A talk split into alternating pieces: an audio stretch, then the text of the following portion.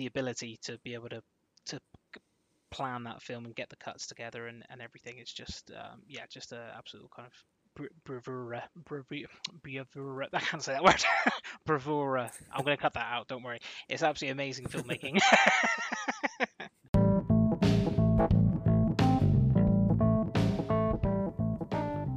All right, Ramblers, let's get rambling. My name is Steve, and thank you for listening.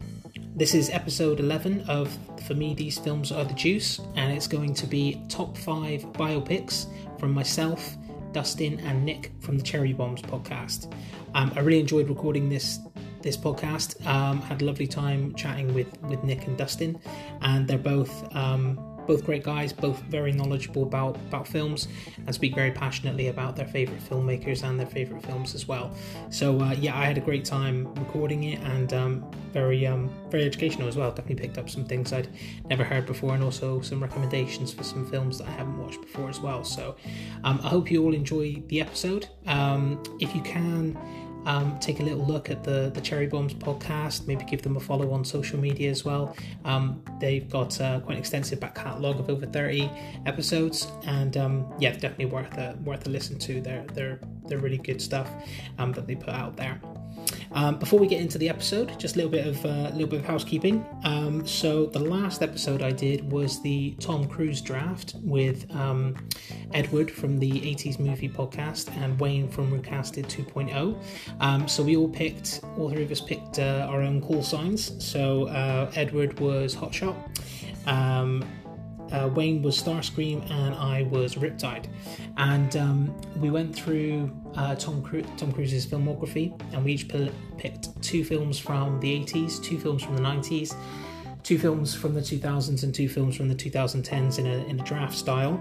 And the results were in, and uh, in third place was Edward Hotshot, who got nine votes which was quite surprising. He took a real early lead. Everyone was was voting for him, um, uh, and myself and Star Starscream actually uh, tied 14 each.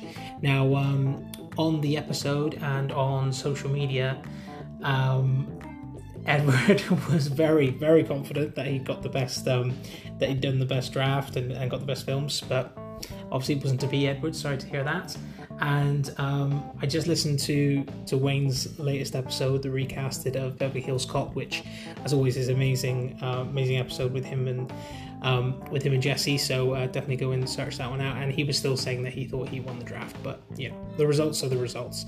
Um, so yeah, happy to uh, to have shared the time, shared the uh, the win there with um, with Wayne. Um, so yeah, that was a lot of fun. If you haven't listened to that episode yet, please do uh, give it a listen. It was uh, it was a really good episode. Um, as always, uh, you can find me on Facebook. Uh, my Facebook group is uh, For Me, These Films Are the Juice. Um, I'm also doing a bit more on uh, Instagram at the minute as well. Um, so you can search me on there. These films are the juice. Um, probably the best way to um, follow me and hear things about the about the podcast and, and things that are going on and and um, kind of uh, sharing of episodes from other other amazing podcasts as well that might be worth having listened to is on Twitter, uh, which is at Films Are the Juice.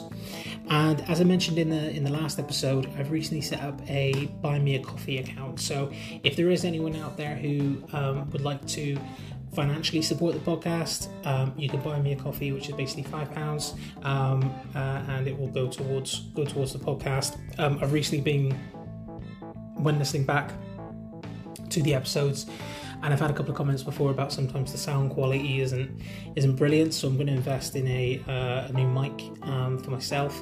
Um, so so yeah, just any kind of donations towards that kind of thing are, are really greatly appreciated and just helps the podcast to um, to be better. And um, you can also get in touch with me by email. Uh, these films are the juice at gmail.com. So if you want to just get in touch with me for anything at all, any comments, any feedback, uh, any questions, or, or anything like that, that at all, just to, to have a have an interaction, um, please feel free to uh, to send me an email. Um, so yeah, I just want to say, as usual, just a massive thank you to, to everyone for for listening. Um, and uh, yeah, I hope you enjoy um, episode eleven of For Me These Films Are the Juice, which is the top five biopics from myself, Nick, and Dustin of the Cherry Bombs podcast. Let's get to it. Enjoy.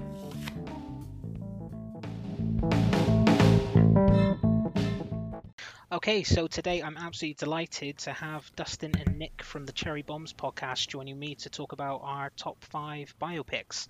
Um, Dustin, Nick, thank you very much for, for joining me. Thanks for having us. Yeah, thank you. Appreciate it. No, no worries at all. I've been um, I've listened to a to a couple of your episodes, and um, um, Dustin, I think it's yourself who I kind of communicate probably with most on um, on Twitter. And um, I was going to say I listened to the Water Water World episode recently and absolutely absolutely loved it. So uh, yeah, you guys do uh, do really good stuff.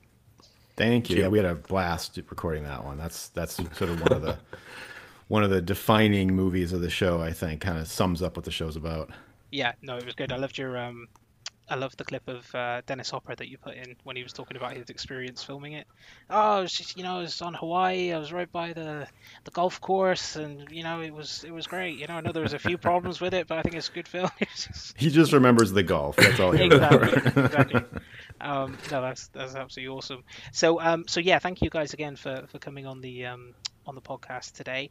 And uh, yeah, we're going to be talking about our um, top five biopics, so we'll get that into that in um, in a few moments. But I just wanted at the start just to give you guys a, kind of a bit of the floor, really, just to um, tell uh, me and hopefully anyone who listens um, a little bit about your podcast and where people can find you and inspirations for it. So um, so yeah, um, firstly, I suppose uh, first question, then you guys can go into it. Where did um, where did the name come from? Cherry bombs. Cherry bombs is an inspiration from uh, the very first movie that we ever covered, which is a movie that kind of sums up what the show is all about. It was Howard the Duck, the George Lucas 1986 sort of massive, notorious bomb yep. that was big budget, came out, everybody hated it, didn't make any money. It's kind of the poster child for like the bomb. And we've, of course, in the movie, there's a band uh, led by Lea Thompson called Cherry Bomb and so that felt like a good connection. Plus, the movie, the, the I'm sorry, the the podcast is about um, unfairly what we feel are unfairly maligned movies. Mm-hmm. So films that uh, either failed at the box office uh, or that have just a bad reputation, uh, just generally among people. That when you mention it, oh, that movie's terrible even if they haven't seen it. Yeah. But these are movies that we absolutely passionately love. A lot of them we grew up with, so we've got a lot of nostalgia for them. Howard the Duck being one of them. We've covered movies like Grease 2, which you know always is the the uh, the, the when people talk about oh Grease they love, but Grease 2 is terrible. But we love Grease 2 actually more than Grease. So that kind of gives an idea of what the show is like. We talk about David Lynch's Dune. Ridley Scott's Legend, Flash Gordon is a big one. Yep. Flash Gordon is one where people say, "Oh, well, it's a bad movie, but I like it anyways, or it's a guilty pleasure. And our attitude towards the whole concept, I understand guilty pleasures. A lot of shows out there that do really good, entertaining guilty pleasure shows. But I think our attitude has always been if it's a pleasure and it's not hurting anybody, why are you feeling guilty about it? Like we don't yeah. like to have any guilt for our pleasures. Right. So Waterworld's another example, and then like things re- more recently, like Star Wars: The Rise of Skywalker, which was an incredibly for reasons we still don't really fully understand, controversial movie people didn't like. Um, everybody was down on. We loved it, so we did a three and a half hour show on that. So that's kind of the spirit of the show. And cherry bombs, we thought, you know, the sort of the word cherry um, uh, being, you know, sort of an old fashioned way of referring to something that's sort of like fine and and um, you know mint or great. And so it kind of molded together into cherry bombs as as the name of the podcast. Really seemed to fit. Yeah, yeah. Whose um whose idea was to was it to start um the the podcast, Nick? Um, it it was Dusty's uh idea to do it. I mean, there were so many um podcasts out there that were. Um, you know, usually, generally, it's. I mean, especially with social media now, there's just a lot of negativity in it. You know, and, and stuff like that. You see everybody always hating on somebody for, you know, liking something, and everybody's out there just to kind of like, you know, you know, kind of, you know, yuck your yum yep. uh, type of a thing. And, you know, he said, you know, why don't we do something that's just a little bit more positive? I think we should talk about how we met. Do you want to talk about how we met? Because it does feed into like how we ended up and you know with a podcast. Yeah, guys, go for it. Yeah, so um, I was looking for a, a another job, uh, something to do uh, for second shift, and you know one of the places that you shopped, which was one of the stores that I still miss to this day, was uh, Suncoast Pictures, which was a video store that sold, you know, movies, but also you know double-sided posters, which you you know don't get to buy in stores really anymore. And um, I don't think do we sell toys in there? I don't think so. I don't remember. Yeah, there's t- a- Maybe toys, maybe some figures, little all that kind of knickknacks stuff. and stuff like that. Yeah, Movie, So all things movies. so it, it was a it was a mall that I Nick, when, when Sure. are we talking? When was this? oh boy, ninety six Oh, nice. Okay, summer of ninety six I believe Yeah. is when that was. good summer. Um, so so yeah, so um, now I'm a, the the funny joke about this was that I'm a I'm a big Batman fan. I'm also an eternal optimist. So I'm always hoping the movie's going to be everything that I want it to be, even though it's going to be a disaster. So this so it was the point where um, Batman and Robin was going to come out, and I remember. I went in there. Wasn't I looking for like a standee or something like that? You wanted you wanted the Alicia Silverstone. So this would have been Alicia like Silverstone. 97, 97 ish when we met because you wanted the Alicia Silverstone character 27 by s- uh, 40 poster. Yes. Now again, this is before it came out, so I mean, I, I do realize the disaster that it was, but I remember like like you weren't going to hire me because of that, which was funny. totally understandable. Totally understandable. Cannot blame you for that at all. I wouldn't do that now. Like I was a little bit more judgmental about other people's tastes in movies back then. Now I just love that anybody loves anything because Yeah. there's so much negativity out there. It's nice. We're, in fact, we're about to do a Batman and Robin episode. We're going to do a I commentary. I was just about to ask that question. summer. Yeah, if that's going to. By the way, that is not my idea.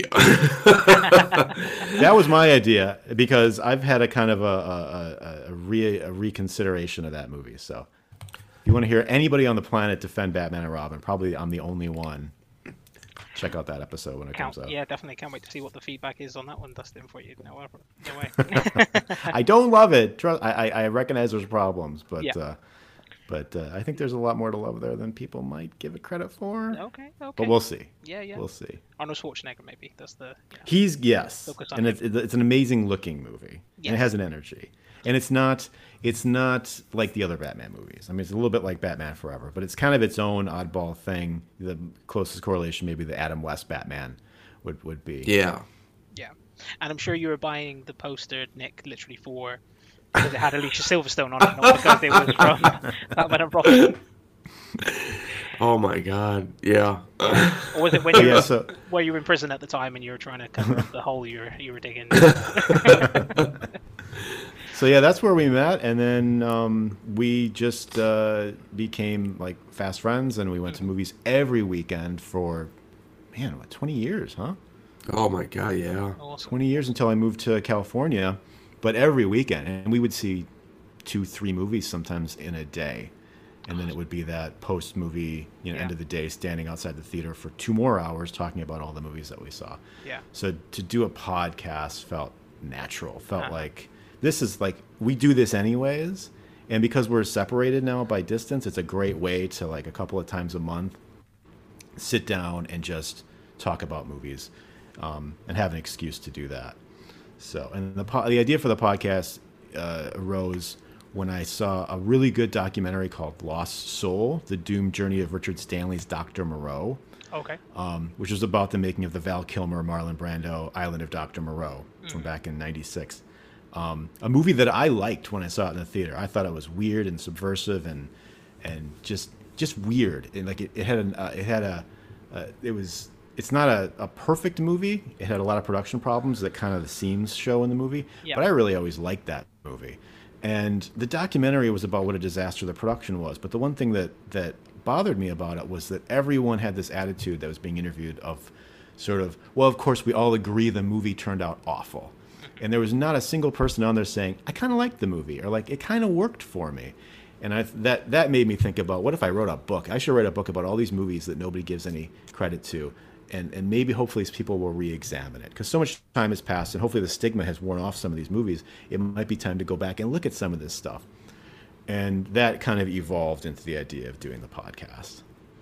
It, it is kind of crazy how um, the the reputation, especially of well, actually, the reputation of a of a classic movie or a, bomb lasts longer than, than maybe the film is remembered for. You know what I mean? So it's like you know everyone, as you, when you're growing up, it's just like um, The Godfather, The Godfather Part Two. They're the most amazing films ever ever made. You got to watch them, and everybody says it.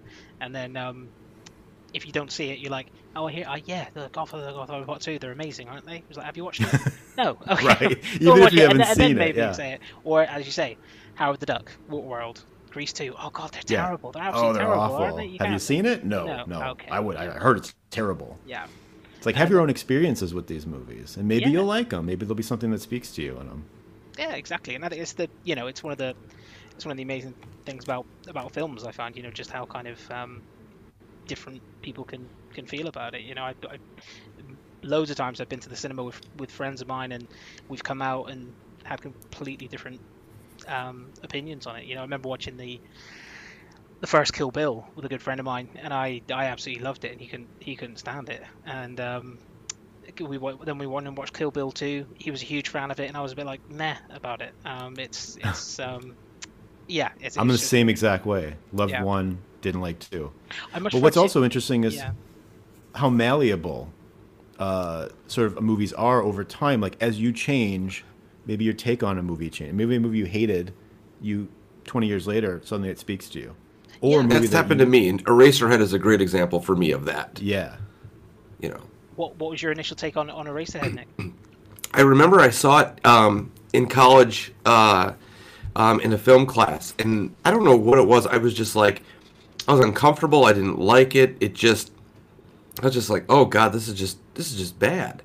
And but there was something about it where every couple of years I would I would rent it and I would watch it and I'd be like, oh nope, nope. And then but there was something that but each time I would watch it, there was something where I'm like, I kinda like that, I kinda like that. And all these years later, I love it. I absolutely love that movie.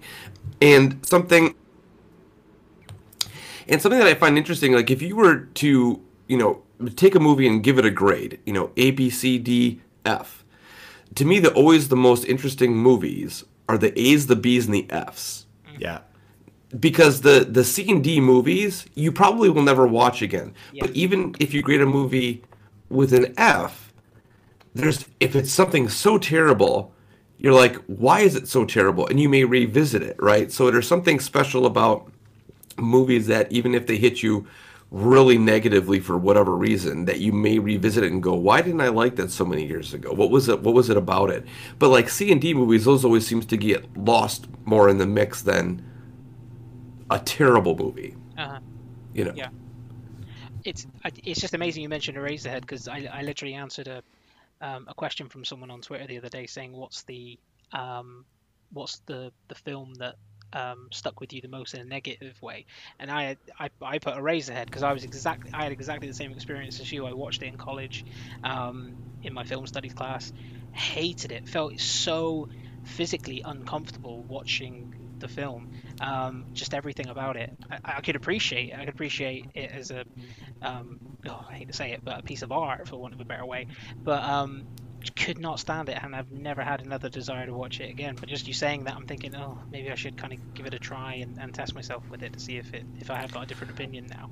20 well you know even co- you know yeah. watching any movie though in a college thing is always like the worst environment possible to Yeah, to you know yeah. sit there and appreciate something anyway. So Yeah. um but yeah i mean i would i i would recommend it. Just you know watch it again see see if there's anything that hits you. Because like i said it took me many viewings but i've gotten to a point though where i absolutely love it. Yeah yeah no i will i will definitely do that yeah um, cool guys that that's absolutely amazing so thank you so much for that um so uh, do you have uh, kind of a preferred platform for anyone to listen to you on like for reviews and things or is it just people just find you and listen to you or um, we're kind yeah. of on everything. We're Okay. you know uh, we're in I know we're in Apple Podcasts, Stitcher, Spotify, Google Podcasts. You can kind of find us if you just type in. I found that if you type in "cherry bombs underappreciated" into Yes. Google search because it does seem like there's maybe another podcast or a couple of things out there. Cherry bombs, or you get the the Runaways song pops up, things like that. So if you just because the full title of the show is Cherry Bombs: The Underappreciated Movies Podcast. So if you just type in Cherry Bombs Underappreciated, it'll pop right up. Um, we've got about 34, 35 episodes out now. Um, we do a show. We try to do a show a month Yeah. because we do very production heavy. Uh, shows. There's a lot of editing, kind Yes. clips, and Yes. interviews, and little things like that all popped in there. And we also we tend to go on and on and on and on. So I try to trim us down to be more concise. So because of all the production, it's hard to put out a, a show every week. I'm amazed at the people that can do that. You know, my hats off to them. Yeah. When I, when I first started, I was I was trying to aim for one a week, one every two weeks, and yeah, just could not keep up with it at all. Um, Right. And my production Full-time. value is, is is much less than you guys. That is one thing I did really really appreciate about you guys' um, episode as well as the content. Just the you know just how um, kind of slick it was with the um, with the clips of interviews and the bits from the film and um, yeah just it was it was really it was really great so yeah just anyone who's listening i can't i can't recommend um, cherry bombs underappreciated films podcast is that the entire title sorry that's the Uh, Cherry Bombs, the underappreciated movies podcast. the underappreciated movies podcast um yeah so no i recommend it highly to absolutely anyone and you guys are on twitter and are you guys on instagram as well or facebook Yeah, we're on Twitter at Cherry Bombs Pod. We're on Facebook, and we do have a YouTube page where we have we try to put a, a little trailer together for each of the episodes every month. And there's a few episodes that you get a little taste of what the show is actually on the YouTube page, um, but um, it's mainly uh, promos and videos. We're, we're looking to expand that into some more stuff maybe in the next in the coming year. just to just to say we had a bit of a conversation about it now um, we're not just going for um, it, I like the way you described it by the way Dustin I've, I've not heard it that way before but cradle to grave um, films about a person um, we're kind of saying that this could be any film that basically has a real person being portrayed in it and about a real life event that is taking place that has real life people being portrayed in it yeah Yeah, yeah. I think that that opens it up then um, to a lot of movies that we might not be able to talk about. Definitely definitely so that's that's the um yeah so that's the kind of rules behind the, the types of films that that we're going to talk about um and yeah so dustin and nick have well we've given each other our lists so i've got them in in front of us here so i won't um, i won't spoil them before we get into it um so i thought we could do um so I thought we could go in order of Dustin, myself, and then Nick. Are you both kind of happy with with that to go through? The Yeah. Yeah. That works. So like, Yeah. Should we just uh, get straight into it? Sure. Awesome. So, uh, Dustin, your number five, please. Okay, so I'm gonna kick it off with the Ultimate Cherry Bombs movie. It's a film that we recently did a two and a half hour episode on. It's one of the most demented, notorious, uh, over the top movies ever made. Uh, a lot of people think this is one of the worst movies ever made, actually. But it's a movie that we both love because I think exactly because of its insane sort of um, operatic approach to the story. And so my number five is 1981's Frank Perry directed Mommy Dearest. Uh, it's about Joan Crawford, who, of course, was a movie star from an era kind of when just being a movie star was a full time job in itself. You know, forget about making the movies, like just to be the movie star was the thing. It was like a 24 hour lifestyle. Uh, she was glamorous and exciting and unpredictable and talented, but she was also cruel and like vindictive and insecure and egomaniacal. Um, sort of everything that's good and bad about Hollywood itself, I guess. Kind of that that blend. Of course, all that makes great material for a biopic. It takes place. It starts around 1940-ish, um, when she's one of the biggest stars in the world, but she's got this sort of void in her life. So she adopts a baby daughter from a black market baby agency because she's a single mother.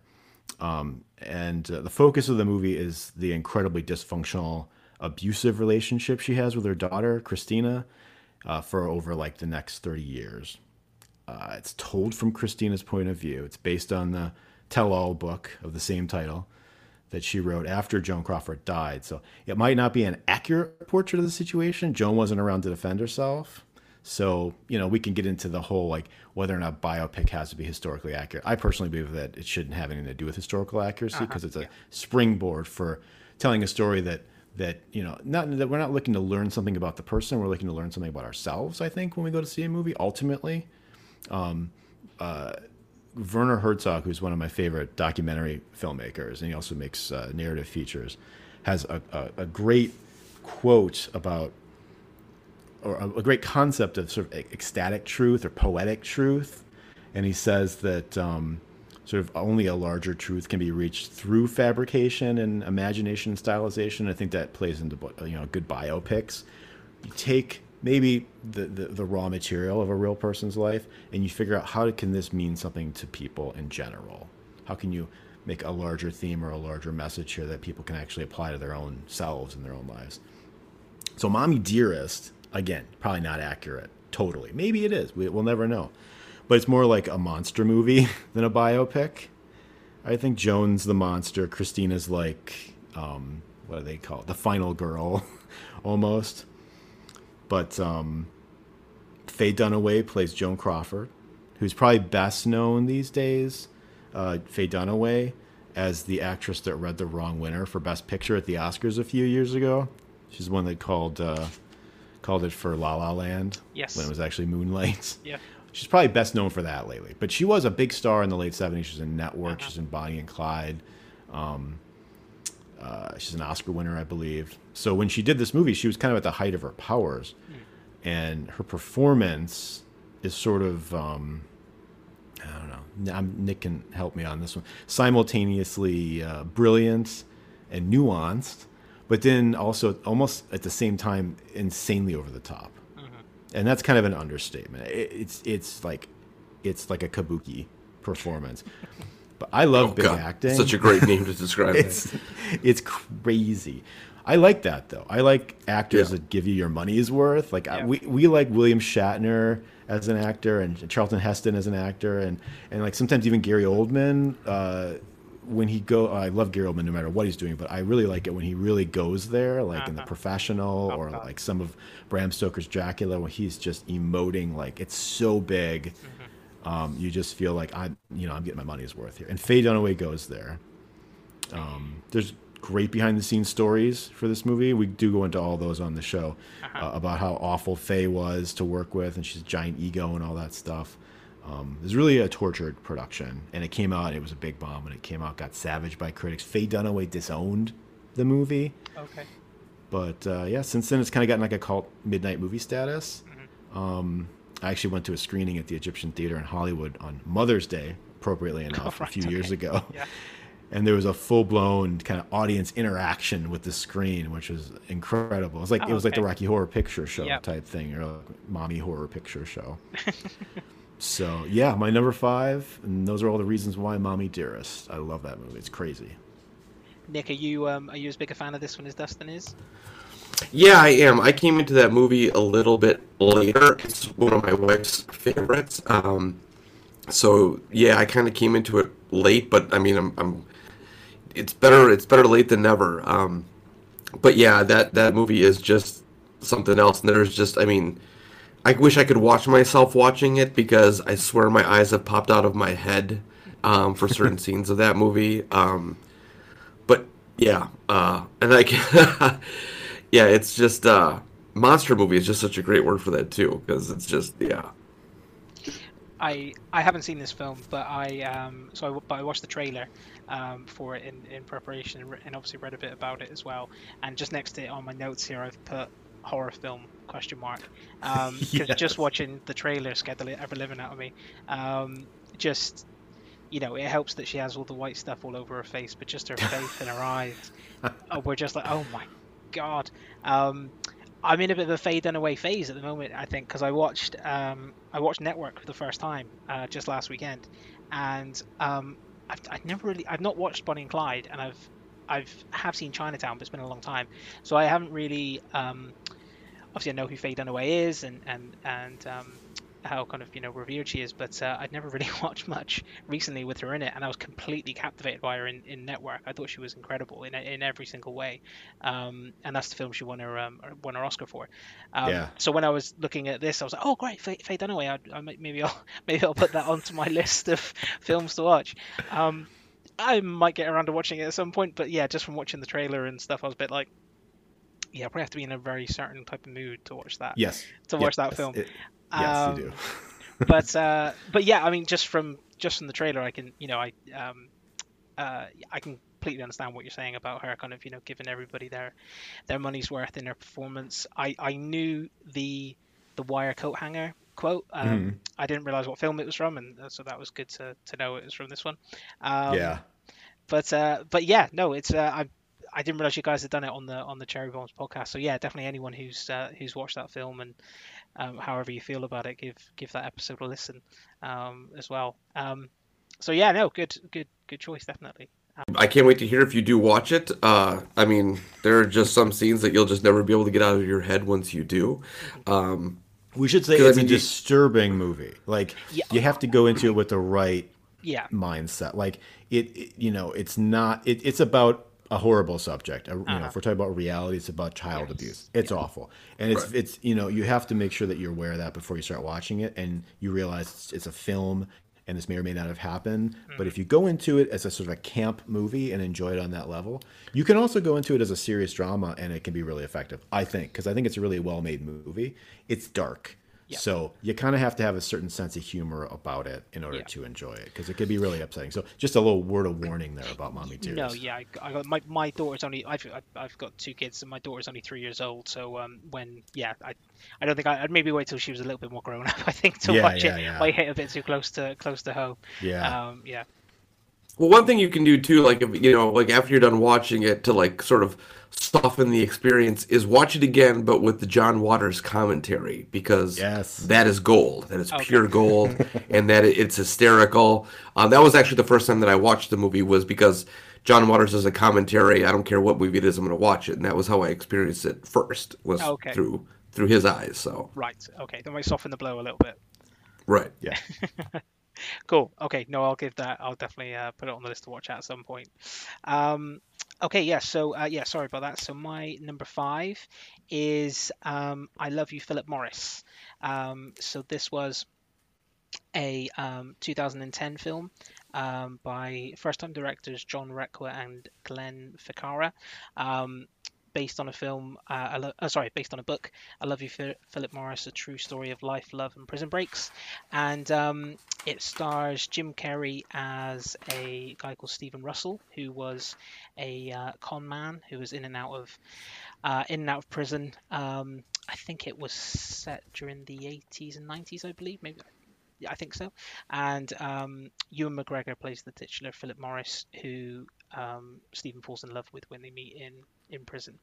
Um, so I picked this one because um, I've always loved I've always loved Jim Carrey. Um, I, I was huge I was kind of I suppose I was about kind of eight eight nine years old when um, kind of The Mask and Dumb and Dumber and the Ace Ventura films came out. So I thought he was an absolute comedy genius.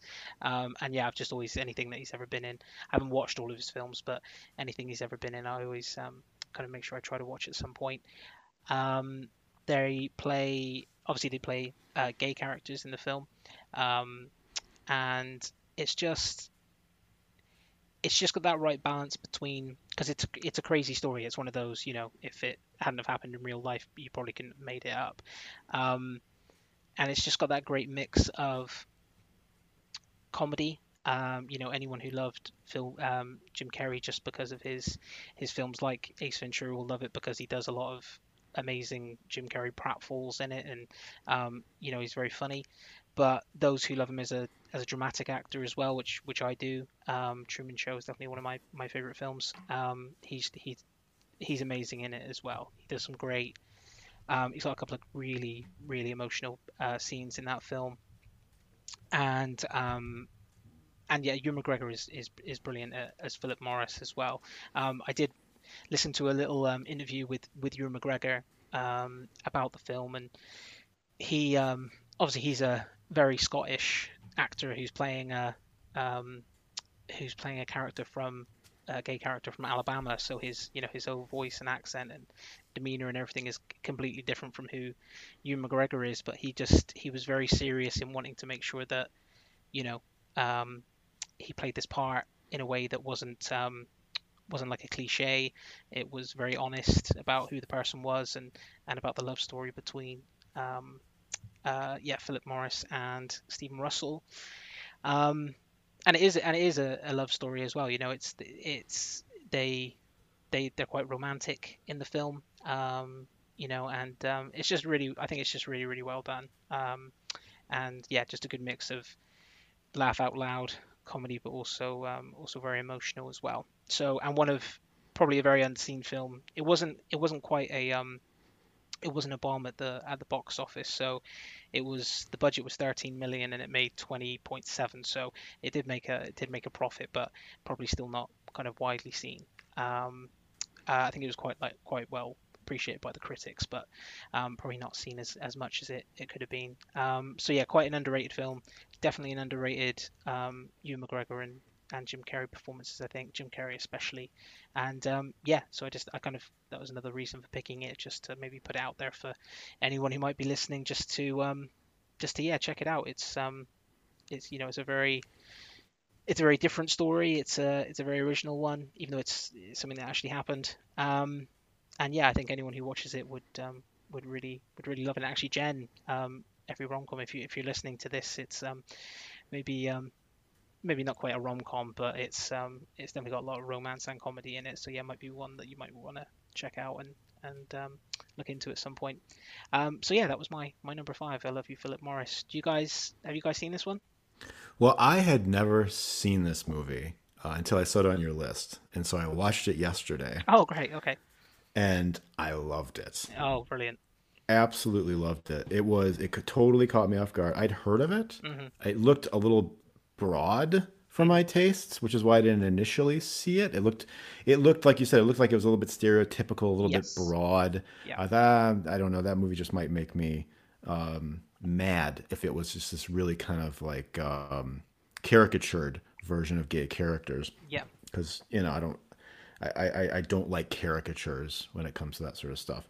And so I resisted it, but I wanted to look at it so we could talk about it today. And no, I, I absolutely loved it. I think actually that uh, when you mentioned that as a romantic comedy, I actually think I think that's a perfect description of it. It's an incredibly romantic movie. Mhm, it Like really it's is. one of the more romantic movies I've ever seen because you've got a a character that is so in love, the Jim Carrey character is so in love with the Ewan Mc- McGregor character that he goes to the most insane extremes to be with him. Yeah. And that's kind of what I mean. Most romantic movies are about is like keeping the the lovers apart and that battle for them to get together. It's kind of I th- I thought like as I was watching, I was thinking that it was sort of on on a, a higher level, like really about the kind of cultural and societal and legal barriers that try to keep same sex couples apart. Even to this day, it's still happening.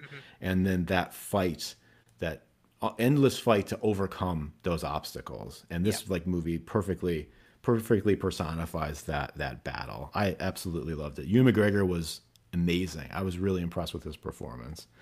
And Jim Carrey, you're right, perfect combination of like uh, comedy Carrey and drama Carrey. Like you Yeah. get both of what he does best. You seen this one yourself, Nick? No, and I'm so glad you brought that up because that was one that I always wanted to see, but I, I had forgotten about. So I'm really glad that you're both talking about that. Um, I wrote it down um, so I can uh, I can catch up on it as soon as possible. But uh, yeah, no, I've always wanted to see it though. But I'm I'm so intrigued now because you both just loving it so much. So, uh, so yeah, do you want to go on to your um, fifth pick? Sure. So my fifth pick is I Tonya, uh, starring Margot Robbie um, and Sebastian Stan. Now my my history with Margot is the first time I saw her was in Wolf of Wall Street, um, and I mean to me she's the most gorgeous woman on the planet for many reasons, um, and uh, especially from that movie. And uh, so I remember that uh, I actually got we actually got to see her in person, and she is just as beautiful as she is in the movie as she is in real life.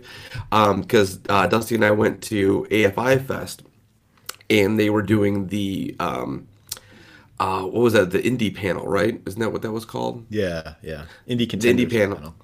yes, the indie contenders panel, and then um, and and, uh, and Margot was there, so we got to see a clip of of I Tonya at that time, and um, but what I really liked about I Tonya is that, you know, because I mean I'm I'm old enough to remember the you know the attack on Nancy Kerrigan when it when it happened and the news and everything like that, but but here's a here's a biopic on on essentially the villain which is fascinating to me, right? Because we're going to have a movie of the villain, someone who is just, you know, kicked out of sports, not like, you know, was part of something just absolutely horrendous, um, you know, just just to to win.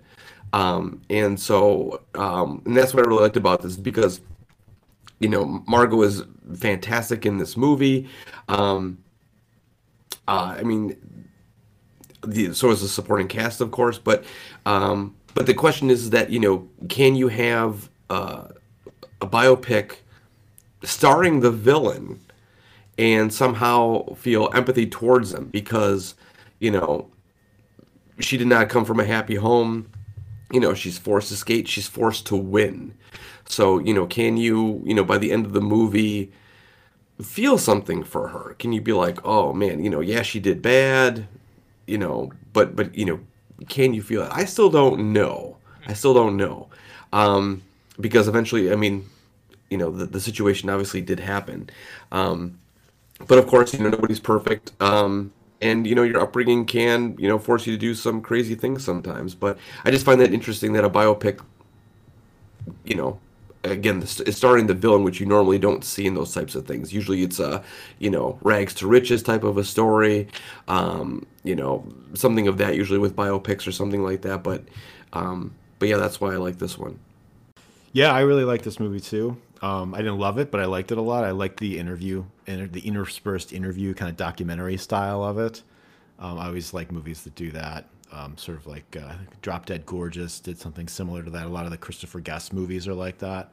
Um, but Allison Janney was amazing, and Margot Robbie's good. She's always good. She's one of the. I think she's one of the best actresses out there right now. She doesn't get a lot of credit like Charlize Theron tends to not get a lot of credit for what a good actress she is, just because they're both so beautiful, and of course the the you know people just see that, but they're incredible incredible actors. Mm-hmm. Um, I always yeah I liked it a lot. I was a big fan of it when it came out. I haven't seen it since I saw it in the theater, but I do own it, and, uh, and it makes me kind of want to look at it again now. Yeah, I um I watched it with my with my mum actually um, on uh, on DVD, and um, yeah, I, I, I thought it was great too. Um, I think Margot Robbie was yeah was incredible. I really enjoyed the the interspersed uh, kind of real um, interviews as well. Um, I think one of the things I just found hilarious because I, I, I saw so is I just looked up his name a minute ago. Paul Walter Hauser. Um, who plays Shawn Eckardt, who's a bodyguard yeah. friend of Jeff Gillooly. I saw him in um, BlacKkKlansman, probably around about the same time. Um, yeah, and he just right. his oh god, I mean, when I was watching it, I was like, "There's no way that that guy could have could have been could have been like that." And then you see the interview with him; it's like exactly the same. And his character in BlacKkKlansman is kind of similar as well. Um, he plays a certain type of character very well. Very, very well. Very, very well. And um, yeah, no. So I, I loved him in it. That was again, it's another one of those films that was probably a lot more comedic than I thought it was going to be. Um, I did there was a couple of kind of real laugh out loud moments in that. I thought Sebastian Stan was great, kind of um, quite um, maybe underplayed in that. I thought that was that was really good. But yeah, Al- uh, Allison Janney was was incredible as well, and I think I think when you get to that scene at the end when all the reporters and stuff are outside um, Tonya's apartment and her mum walks in and you think that she's, you know, um, being nice to her for the first time in her life and consoling her and being a real mom and everything, and then it turns out she's got a wire on her or something, or trying to, you know, trying to get a scoop to get some money mm. from her daughter and stuff. I think, you know, no matter what your opinions of maybe were before, while you've been watching the film, you just kind of your heart does break a little bit for for Tonya at that point. I think, um, but but yeah, I think a real interesting um, telling of the story. Um, Margot Robbie, I think this was really because I'm pretty sure she produced the film as well. She's quite heavily involved in the making of it. Yeah, she did. Yeah, and yeah. Sebastian Stan, you know, too. He's he's one that's also I think is very underrated because that guy's like a chameleon. Because yeah. we just finished watching a couple months ago the uh, Pam and Tommy uh-huh. yeah. um, show, and he was just fantastic in there as well. I mean, so he's he's really quite the chameleon actor. Yeah, definitely, definitely. Um, no, I always I always like him in anything. He's he's in. Um, so yeah, no, I think I thought that was a great choice as well, as well, Nick. I, I really enjoyed, um, yeah, definitely enjoyed that film, and I would need to see it again. Um, and yeah, completely agree with you about Margot Robbie in, in every way as well. That was my first um, exposure to her in, in The Wolf of Wall Street in the cinema as well, and it was one of those real defining moments, probably. that's, Yeah. that's, that's a, like a that's like a Cameron Diaz entrance into the mask. You know what I mean? That's Yeah, exactly. Exactly. And and and Margot even gave me the the most kindest no to an autograph request, but it was all right because she talked to me, so I was I was very happy with that. oh, amazing! Well, you spoke to her. That's that's you know. Yes, that that was that was all right. Yes. Yeah, I've been rejected by Margot Robbie. You can say that. um, cool. Yeah, amazing. Um, Dustin, unless you have anything else to say about I Tonya, do you wanna do you wanna go on to your your fourth one? Sure. Yeah. So my number four um, is uh, 2018's Bohemian Rhapsody, uh, directed by Bryan Singer, who of course directed The Usual Suspects and X Men and Apt Pupil, with an additional two weeks or so shot by Dexter Fletcher, who did Eddie the Eagle and, and the Elton John biopic Rocketman. Um, of course, it's about Freddie Mercury, who really should need no introduction, and it follows the formation of Queen up through the Live Aid concert. Now, I was very skeptical when I first saw the trailer for this movie. I was kind of when I heard they were making a Freddie Mercury movie, I was hoping for a gritty, realistic sort of indie style movie about Freddie's life that really explored his um, personal life, like his excesses, I guess, the wilder side, in a very adult kind of way. But the trailer looked like it was going to be this glossy, old-fashioned Hollywood take, very stylized, lots of big budget camera moves, like you know, very uplifting, feel good kind of movie, and I was kind of turned off by that. But I still went to the first screening, opening day, Chinese Theater on Hollywood Boulevard. And when I saw it, that's exactly what it was a big, glossy, old fashioned Hollywood biopic. And I realized that despite that, I absolutely loved it for what it was. Um, I think there's definitely a room to do the other version, super micro budget, maybe like independent of a major studio uh, or streamer, and probably without Queen's cooperation or without the music. If you really want to do that story, they're not going to sign off on it, so they're not going to sign off on the music. I know that's more the version that Sacha Baron Cohen wanted to do when he was attached to Play Freddie in the early days of it. I'd still love to see that version, but what we got, I love from day one. Um, I know there's some backlash against this movie. A lot of people say it's uh, sanitized Freddie's sexuality, but I think it's more like I feel like it more like generalized those things. We see moments like him walking through a sex club or him following a trucker into a bathroom, that sort of thing. Suggestions of what's going on, but nothing explicit. And that's a choice, I guess. I think it still works in this case for the kind of movie that they were making. It doesn't bother me. As a gay man, it doesn't bother me. There's room for all kinds of approaches, I think, in these kinds of movies. There's movies that will go there, and there's movies that will pull back a little bit. Um, but I think any visibility is good. And the fact that this is a mainstream PG 13 Hollywood movie means that some kid in Oklahoma got to see it that wouldn't have otherwise, and they don't feel so alone anymore. So there's value in making a movie about a story like this that is a PG 13 right down the middle uh, movie that, that can sort of sneak in to the places where these kinds of stories wouldn't normally find a home. Um, Rami Malek won an Oscar for playing Freddie. He's amazing. Totally channels him. He's equally good in like the quiet moments and then on stage in front of hundreds of thousands of people. Uh, it does sort of pass the squint test. You know, if you squint, you feel like you're kind of watching Freddie. As an excellent supporting cast, uh, Lucy Boynton, Gwilym Lee is fantastic and I think really underrated in this movie is Brian May. Uh, Yes. Ben Hardy is Roger Taylor. Joseph Mazzello is John Deacon, and of course we all maybe not the first time I didn't even realize it until what halfway through the movie that Joseph Mazzello was the little kid from Jurassic Park. So that that's like a nice little bonus that you get out of the movie is to see him all grown up.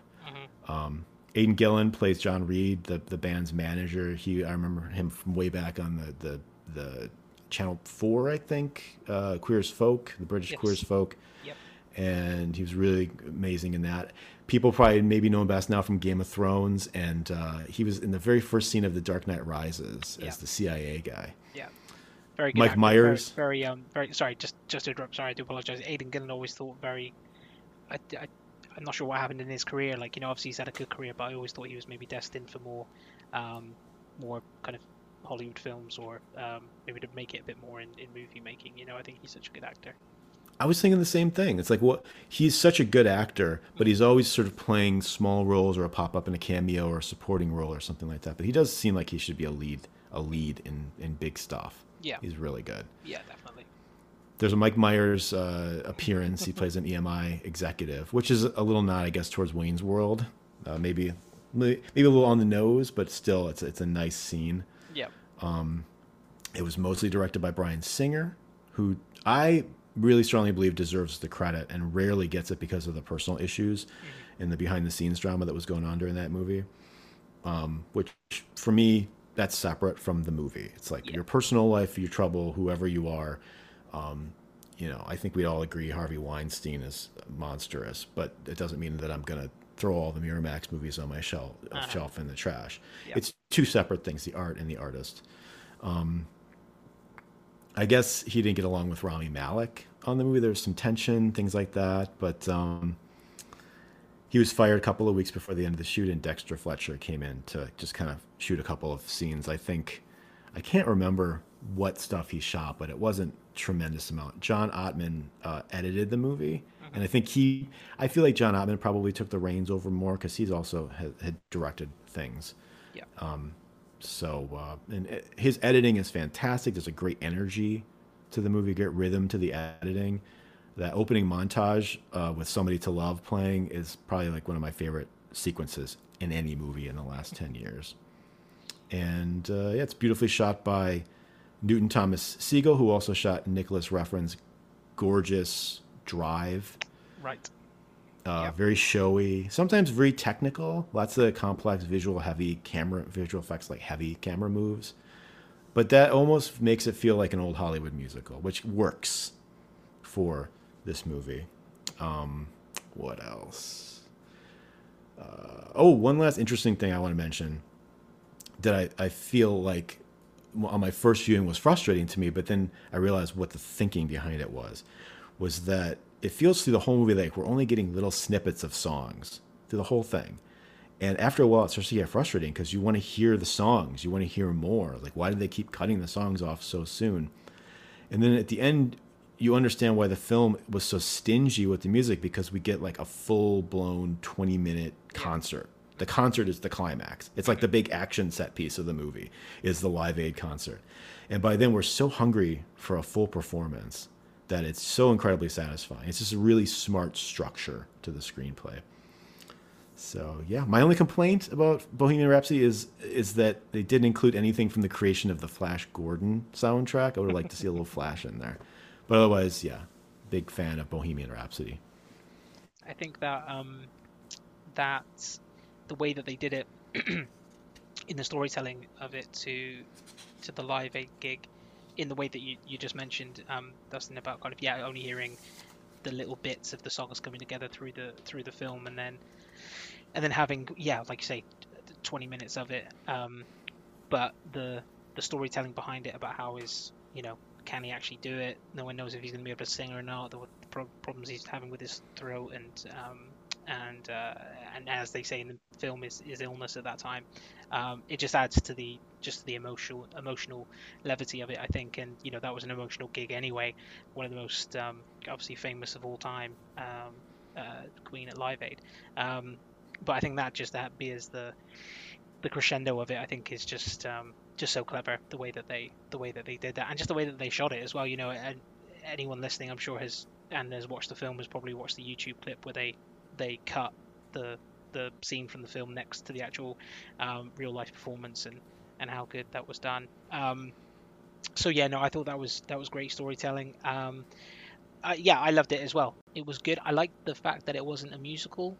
Um, um, and the the way that they put together put it together, the structure of it. I thought Rami Malek was almost uncanny um, as uh, as um, Freddie Mercury.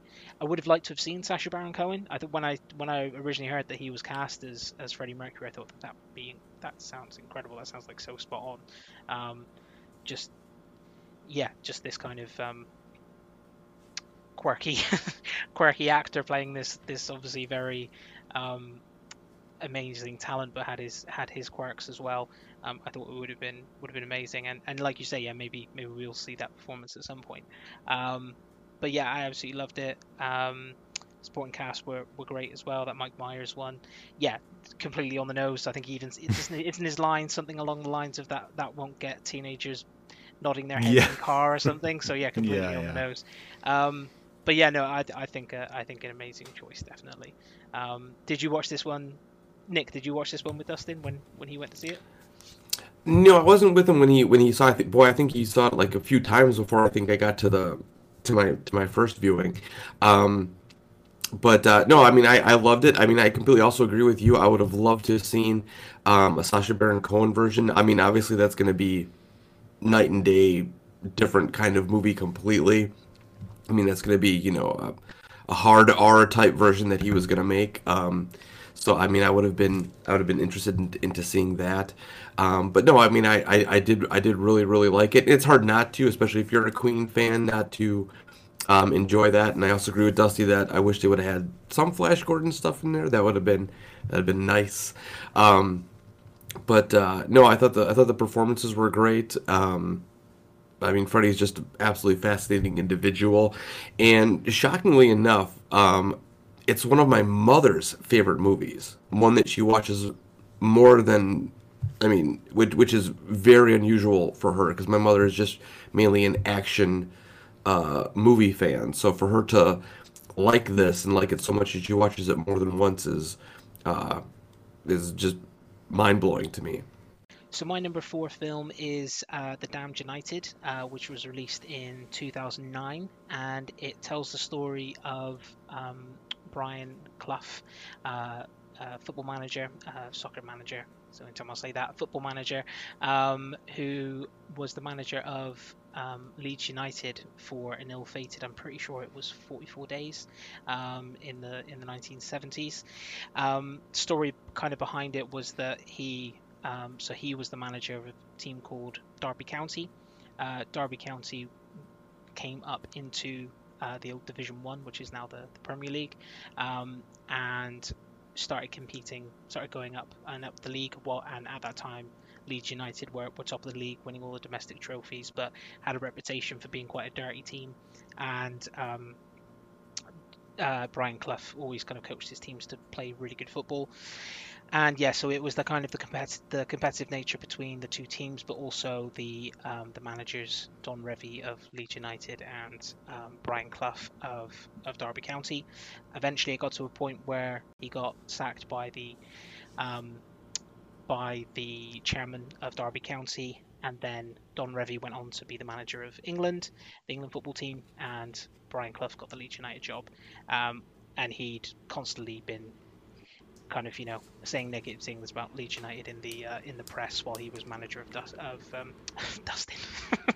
I saw your name, manager of Dustin, when he was the manager of, of Derby County, and um, and yeah, so it's that kind of you know there's just lots of tension between him and the and the players and the staff at um, at uh, at Leeds. So um, it's based on a novel of that um, of that called The Damned United, written by David Peace, um, and it takes the point of view of of Brian Clough at that point um, during that tumultuous time, um, and then yeah was written was adapted for the screen by by Peter Morgan, who's I, was also one of the um, I think he was also a screenwriter or wrote part of the story for Bohemian Rhapsody as well, um, and it was directed by Tom Hooper, um, who also directed um, Les Mis as well. Brian Clough is played by Michael Sheen, the the Welsh actor, who's just you know you want a good actor to play a real life person. He's one of the best people to go to. He's played David Frost, he's played Tony Blair, um, played a lot of real life characters very well, um, and has an excellent supporting cast in it as well. Colm Meaney, Timothy Spall, Jim Broadbent, Stephen Graham, Martin Compston. Um, it was a it was a bomb at the at the box office. It was a budget of 10 million, 10 million pounds, and made a, a uh, made back at the box office only 4.1.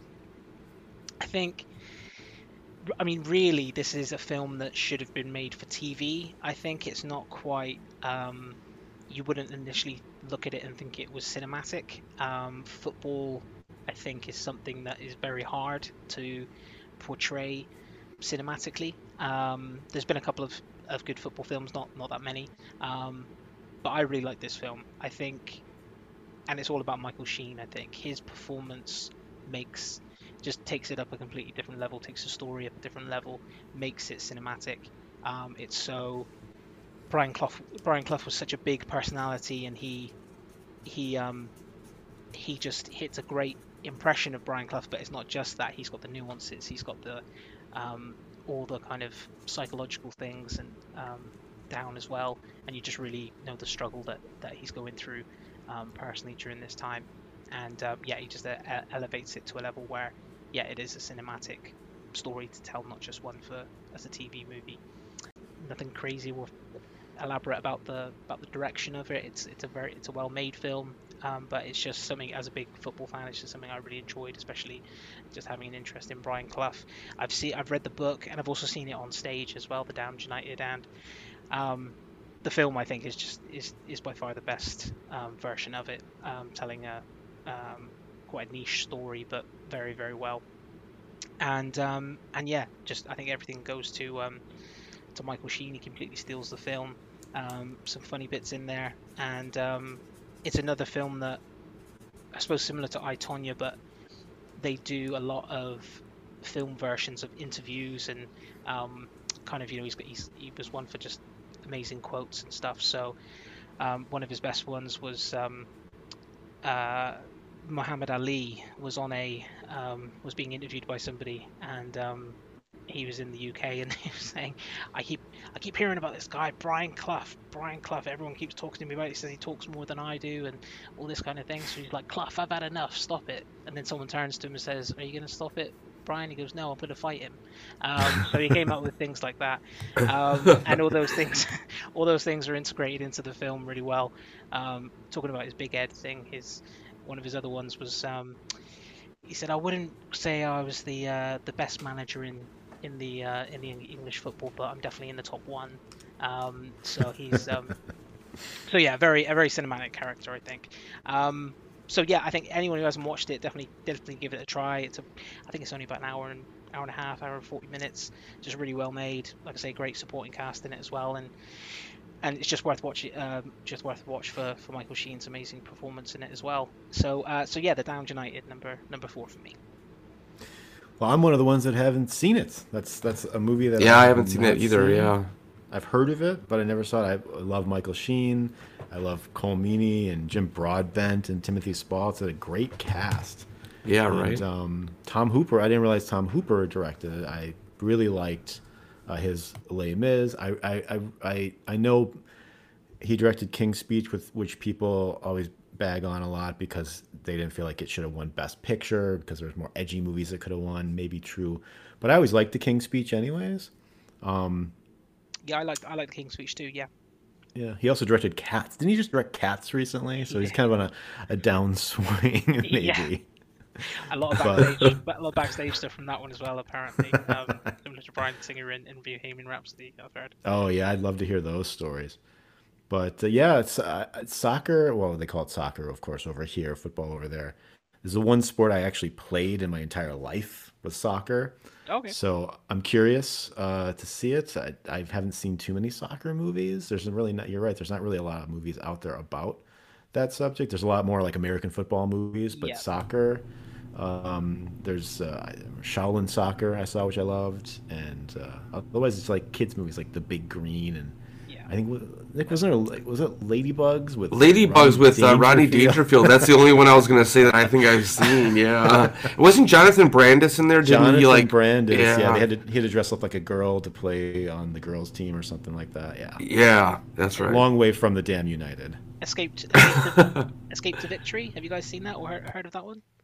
Escape to Victory? No, no I've heard of Mm-mm. Victory with I think Pele and Sylvester oh, Stallone oh, from Victory. the early. Sorry, 80s. apologies. Yeah, it's it's called it's called Escape to Victory over here. Obviously, it's it's called Victory ah, okay. in America. But yeah, that that one, yeah, very very bizarre cast in that one. Sylvester Stallone, Michael Caine, Pele.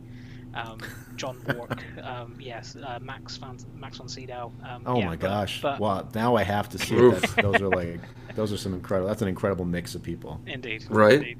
Yeah, but um, yeah, no, good. If, you know, if you guys get the chance to, to watch it, it's definitely worth a, worth a watch. You'll probably know what I'm saying when I say it's like you know it could have easily been made for, for TV, but um, yeah, Michael Sheen's incredible, and um, you don't really need to know much about the, the subject beforehand. It's um, it's one of those films that which is actually similar to a film I'm going to talk about a little bit later on myself. Um, it's one of those ones where you know even if you just have a very limited knowledge of of football, um, it won't really matter. Like you know, my I've, I watched the film with my wife. My, me and my wife went to watch the, the stage play as well, and um, you know she absolutely loved both as well. So it's uh, it's one of those ones that just you, you'll you'll know what it's about. You'll pick up. You don't need to have any real um, knowledge beforehand, really. So so yeah, no, highly highly recommend to anyone who hasn't seen it.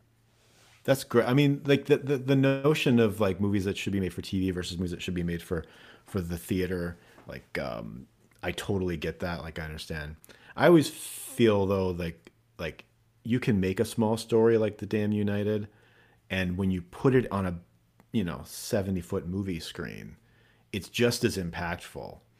Uh, sometimes more than a big Marvel movie or something, mm-hmm. because you're still going out and you're getting, you know, hopefully, I know it's not as as as big of a thing now going to a movie theater. I hope it continues to be a thing that we can do. Yeah. But um, to go to a movie theater and sit with an audience of people and see the story projected on this giant screen, and suddenly these incredibly intimate moments become uh, so much more affecting than if you're just watching it off a TV. So I, I always try to see these kinds of movies in the theater as much as I possibly can, and I'm glad that that they made a story like this for cinemas um, and not just for TV. Because if it goes to TV or even if it goes to streaming, sometimes it kind of just gets lost in the shuffle. Yeah.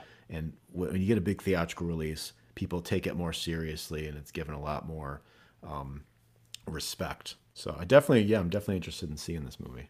Cool. No, that's that's amazing. Um, Nick, do you want to go on to your number four? Sure. So my number four is The Founder with the great Michael Keaton. Um, I'm a huge fan of Keaton. Um, I think he's been, you know, proven himself that he can do everything from you know comedy to to drama. Um, and uh, so I was I was I was completely not expecting uh, this movie to, to go the way that it does, because um, it talks about the story of you know Ray Kroc and you know his his uh, you know his connection to McDonald's, and you know when you know when I'm watching this movie, I'm thinking like you know you're you're trying to root for him, right? Because he's struggling at the beginning, and you want him to succeed and be like, all right, this is the guy that's gonna, you know, do McDonald's, and you you find out that you know he becomes this you know sort of this evil person. And you you go from rooting for him to going oh oh no this isn't the guy i should be rooting for anymore. Um, so uh, so yeah so that's that's why I kind of I really like this one. It was just uh, an interesting performance where it's just this slow the slow change from uh, from rooting for him to hating him by the time the movie by the time the movie ends. And um, you know with also like great performances by you know Nick Offerman who you usually don't see in a role like this um, you know as one of the brothers that uh, you know owned the McDonald's uh, beforehand. Um, but uh, yeah, just one of those like those movies that unfortunately didn't. I don't think it got the attention that it deserved. I felt like it kind of came in and, and, and left awfully quickly. Um, but uh, I mean, I think you know, Keaton, you know, it was possibly another opportunity for Keaton to be nominated. Um, you know, it didn't. I mean, I think the, I think the, I think they almost broke even on the budget for that movie too, because I think the budget was like around 25 million, and I think that's a, almost what it made. Um, so I, I, think it was, uh, you know, underestimated. Um, but uh, but yeah, that was that was you know one of the reasons I liked it was just because it was something that I didn't expect. I expected it just to be a, you know, rags to riches story, and and it was, but just not in the in the traditional sense. It was just it, you're you're you're rooting for him until you're not, and you know you feel guilty that that you were you know on his side for you know three quarters of the film um, until it doesn't go the way that it should. So, um, but again, you know it's Michael Keaton. Um, always been a big fan, and uh, so yeah, that's why that's why I chose that one. I um I haven't seen this one, but um I do remember um very similar to yourself, Nick, thinking that this was going to be um the next uh, Oscar nomination for um, for Keaton, like off the heels of Birdman, and um, you know continuing his I don't want to call it a comeback, but continuing his um, maybe increased relevancy or increased um, people people knowing about him. And yeah, I remember just uh, wanting to see it, but I think it was just one of those things that, like you just said, it just it came and it went really really quickly. Um, and I don't think Yeah. I've ever seen it.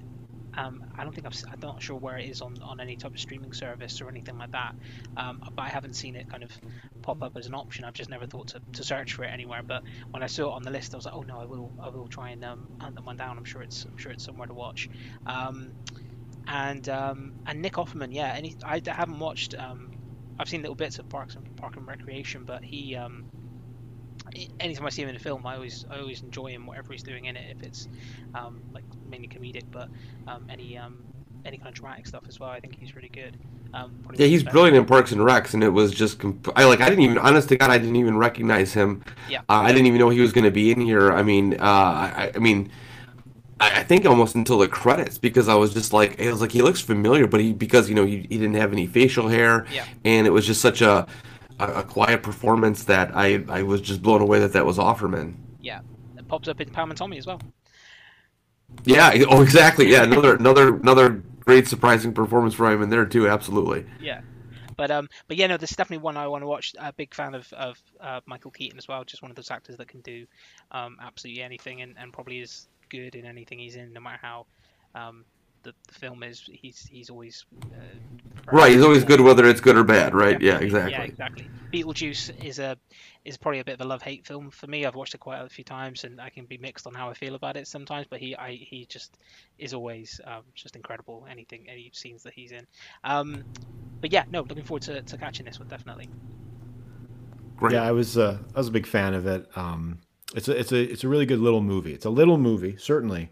Um, and you're right, it did kind of come and go. There was some awards buzz around Keaton, but I really liked it. And like like you said, Nick, I like that you sort of like him for about half the movie, and you're kind of rooting for him, and then you realize that he's kind of turning sour and he's kind of being consumed with his ambition and greed, and he becomes the villain in the movie, and it kind of becomes this sort of uh, you know, uh, a, a movie about how big business kills off the mom and pop shops and things like that. And it Yeah. sneaks up on you. It sneaks up on Yeah. you. And I, of course, love Michael Keaton. I've always loved him. Loved him as far back as like Mr. Mom and stuff like that. Loved him in Beetlejuice and and it's, he's still my Batman. He's still my favorite Batman. He's always the Batman. Yes. You know, I didn't um, even realize too. Like the, the founder too, as much is is very similar to I Tonya in that obsession to win is, you know, is is the theme in those things too, right? It's it it it it consumes both of them. Uh, obviously, different endings for both of them, right? One one, you know, gets eliminated from sports, and then th- this one makes him, you know, you know, rich beyond his wildest dreams. But I love that last shot though of the founder where he's about he's going to go give a speech, you know, to celebrate how wonderful he is and how successful he is, and he's rehearsing the speech in front of the mirror. And there's just a moment when he's rehearsing the speech where you, it's not articulated in dialogue, but you see on his face a little bit of self-awareness and he realizes he's he's a thief. He realizes he's become the bad guy. And there's just a, a flash. And again, this is another reason why a small movie like this is great to see on the big screen because you might not even notice that if you were just watching it on a TV, you know, with your cell phone and you know your kids in the background and stuff like that. But to, to be laser focused in a, on a big screen in a theater, you see that flash of realization on his face that oh, maybe I went sour here somewhere and then he quickly clicks back out of it. But there's just that flash where where it's like he gets that maybe he's not the good guy anymore, and that's the that's the moment that I remember the most from this film. All right, so my number three pick uh, is going to be 1996's uh, Milos Forman directed The People versus Larry Flynt. Um, it was produced by Oliver Stone, who I'll talk about in more detail a little bit later. Uh, it's it's about Larry Flynt, who was a magazine publisher, uh, pornographer, and ultimately First Amendment uh, freedom of speech champion. He took a landmark censorship case to the Supreme Court back in the days when the U.S. Supreme Court was still a relatively legitimate institution, and he won the case. So this is sort of the quintessential American movie. It's about um, capitalism and sexual repression and religion and the Constitution, which is sort of America, all in its like messed up nutshell. Uh, it stars Woody Harrelson as Larry Flynt in I think my favorite performance of Woody Harrelson's. He's totally on fire in this. He was nominated for an Oscar. Uh, co-stars uh, Courtney Love as his wife Althea, who he met as an she when she was an exotic dancer in one of his clubs. Uh, she's extraordinary in this. She's a total natural. There's nothing actorly about her. She just embodies the role, and I feel like she's just like that in everything she plays. Which, in my opinion, not nearly enough. That she didn't get nearly enough work off of movies like this, and I think it's because of her reputation. I don't know if there was stuff going on behind the scenes, but I have a feeling it was more reputational than it was actual examples because I don't hear any stories from the movies she's worked on about how she was difficult to work with. She's just a really great actress. Uh, in fact, Nick picked Courtney Love. We did a we did an episode. We do special episodes every once in a while. They're off topic of a specific movie, and we did one called "Give an Oscar, Take an Oscar," where for the annual Oscar period, we went through every category, and we we gave an Oscar to an actress or an actor or a director or even the sound categories and the visual effects categories we gave Oscars to people that that year that we thought should have been nominated that weren't even nominated. And then, of course, the twist was whoever won that year, we had to take it away from. So then we had to decide: do you want to let them keep their Oscar, or are you going to take it away and replace? And Nick picked Courtney Love that uh, for that uh, for best supporting actress, well deserved. Um, Edward Norton is in it. He plays Larry's lawyer, and he's, as usual, he's great. It was written by two of my favorite screenwriters, Scott Alexander and Larry Karaszewski, who have literally written like every one of the best biopics ever made. I'll talk more about them a little bit later too. Uh, great supporting cast: Crispin Glover, Vincent Schiavelli, James Cromwell, James Carville, who is amazing. Uh, Brett Harrelson, Woody's brother, plays uh, Larry's brother. Um, I saw this movie like a month before its official release which was the official release day was Christmas Day of all of all days. um, I couldn't wait for it to come out. Like after I saw it, I was I, I, couldn't wait for it to come out again so I could just keep going to see it again. And I saw it several times in the theater, and it came kind of at the just the right time for me because I was really into movies that provoked. Like Natural Born Killers was another one for me made during that time. It's controversial, provoked conversation, made some people angry. I love that. I love movies that get people worked up. Um, the poster tagline for this movie was "You may not like what he does, but are you prepared to give up his right to do it?" And kind of associated with that, towards the end of the film, Larry Flynt says, "If the First Amendment will protect a scumbag like me, it'll protect all of you because I'm the worst." Which pretty much sums up the story. That question of uh, what is free speech and how far are we willing to go to protect it. Um, the main bad guy in the movie is the televangelist and moral majority founder Jerry Falwell who was also a real guy, sort of the perfect villain because he was he was pretty much a villain in real life as well. Both of them, I really, Larry Flynt and Jerry Falwell are pretty unsavory in their own ways. Um, Larry's a pornographer, which people can have an opinion about that industry, good, bad, or indifferent. And Jerry Falwell claimed to be a holy man, but he was just kind of this just judgmental guy that trafficked in hate and bigotry. So you pit these two guys against each other, though, and they're great adversaries.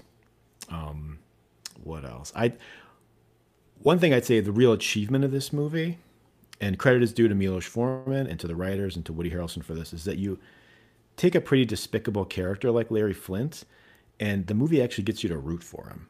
You you want him to win in the end. He's the underdog. Maybe you may even like him a little, which is a really big hurdle to overcome with a guy like Larry Flynt. But um, yeah, it's just it's wild that a major studio released a biopic about Larry Flynt at all. I think it speaks to the kinds of movies that could get made in the 1990s. I doubt this film could even get made for streaming now. Too controversial. Like too many people would be offended right from the jump. You wouldn't even get into production. As soon as it came out that somebody was doing this, it would be shut down. So we're really lucky to even have this movie. Um, yeah, another one that I haven't watched, unfortunately. Um, I watched um, I watched a load of clips from it uh, on on YouTube and did some, did some reading into it. Um, one that I've heard of and, and, I've always wanted to watch. I'm a big um, Ed Norton fan, um, and and uh, and Woody Harrelson as well, but um, particularly Ed Norton. And it looks like an amazing performance from um, uh, from Woody Harrelson in it. I, I think I completely agree with you about about Courtney Love. Um, any film I've seen her in, I've, I think she's I think she's amazing. A real kind of presence to her. Um, and yeah, it's probably that exactly what you just said, Dustin. Just that kind of non-actorly aura about her, I suppose. Um, that yeah, Yeah. Just it just really makes her jump off the screen. I think it's very very real in whoever she whoever she depicts. Um, I, I remember during the era she was supposed to be she was going to be in Ghosts of Mars for John Carpenter. Mm-hmm. She was cast, and I think the story was the insurance company wouldn't cover her, and they replaced her with Natasha Henstridge. So I always wonder, even though I do kind of like Ghost of Mars, I'm a big John Carpenter fan. I do kind of like Ghost of Mars, you know, for what it is, but um, I always wonder what if you didn't have Natasha Henstridge, if it was Courtney Love's Ghost of Mars, that would have been a completely different movie. yeah, yeah. I would like to see a version of that for sure. That would be fun. Um, but yeah, another one just for the for the watch list, I think, and, and probably one that I would um, seek out a bit quicker than the Mommie Dearest, I'd say. Um, but um, but yeah, no, it's more um, fun than Mommie Dearest. I- well, yeah. I shouldn't say that. They're both fun in their own ways. Yeah, I really enjoyed the scene. Um, so again, I watched a few clips, but I really enjoyed the scene at the Supreme Court uh, when Ed Norton's kind of like bantering a little bit with the with the Supreme Justices. Mhm. Um, you know, just kind of the um, the side looks and the and the gestures between um, Woody Harrelson and the uh, the televangelist uh, Yeah. character as well. Um, There's a great moment in that scene when Ed Norton uh, fumbles his dialogue, yes, which comes across as if he really did fumble the dialogue. And Milos Forman left it in because the character would be nervous in that moment. I picked up on that. Yeah, yeah. No, that's I love that kind of thing being being left in there. Um, yeah, no, that it, it definitely one that I I will watch. Um, are you a fan of this one as well, Nick? Yeah, absolutely. I mean, absolutely. I love this movie. Um, I mean, it's uh, it was one that I watched on the plane visiting my brother in Seattle a couple of months ago, which I always find funny because you know it's gonna disrupt anybody else that's gonna try to like peek over your shoulder. Um, but I but I love it. Um, I mean, I, I I'm I'm on the side of uh, Larry Flynt, of course. Um, but uh, yeah, and as as he said, you know, Larry and Scott being some of the best writers in the business uh, for this. Um, I mean, it had everything, just everything I liked. I liked the you know the underdog, uh, the uh, the performances. The cast is just absolutely amazing. Um, you know, and it, it's true. It's just one of those things where it's like, yeah, you might not like what somebody else does, but you know, are you willing to give up your right to, you know, to stop somebody like that? And uh, but uh, yeah, it's it's just a fantastic movie. Um, I, I wish that uh, you know Courtney Love would, would do more things because she's obviously proven that she can she can act, um, and of course Woody Harrelson is always fantastic, even in you know much like Keaton. Like even if the movie's not that great, Woody Harrelson is usually you know fantastic. Um, but yeah, it's it's one of my favorites as well, though, for sure. Yeah, yeah, definitely. And um, I think Woody Harrelson is in the um, the French film that just won the Palme d'Or, I think, um, as well. So I think he's like the only American star that's in it. Um, so it might be worth giving that a watch when it when it's kind of available. I can't remember what it's called off the top of my head right now, but I know that he he's actually in it. So I love that he makes such bold choices like Yeah. Nash Born Killers and Larry Flynt and Yeah. and you know he's been in he's been in obviously he's in Solo so he'll do big movies and then he'll do these teeny tiny little movies and he he's great in everything and the fact that he came basically came from a TV sitcom playing the dumb guy and he Yeah, yeah I mean he was great in that playing that role but it's so easy to get typecast in those kind of roles Right. and Yeah. he is a real success story definitely. Um, one film that I I have watched many many many times. I was thinking about it when I put it on the list. Actually, this might be one of the films that I've watched the most in in my life. Uh, and I remember watching this one in the cinema with my mum and dad as well. Is um, is Apollo 13, which is number three on on my list. Um, I think it made such an impression on me when I first watched it because I would have been nine years old, and I think anything, a film that so um, realistically depicts what it's like to be in space is gonna is gonna really captivate. Um, yeah, kind of anyone at that age, even if you don't. But then also the story behind it is so um, is just so amazing as well, and what they actually did to to get them home and. Um, so yeah, I just remember being just really captivated by it when I watched it in the in the cinema. And yeah, I've just watched it many. I think it's just one of those re, totally rewatchable films. You could just go into at any point. It's like, oh, this scene's coming up, or that scene's coming up, or um, yeah, anything's just about to happen. So I, th- I think it's amazing. Um, so Ron Howard directed it. Obviously stars Tom Hanks as, as Jim Lovell.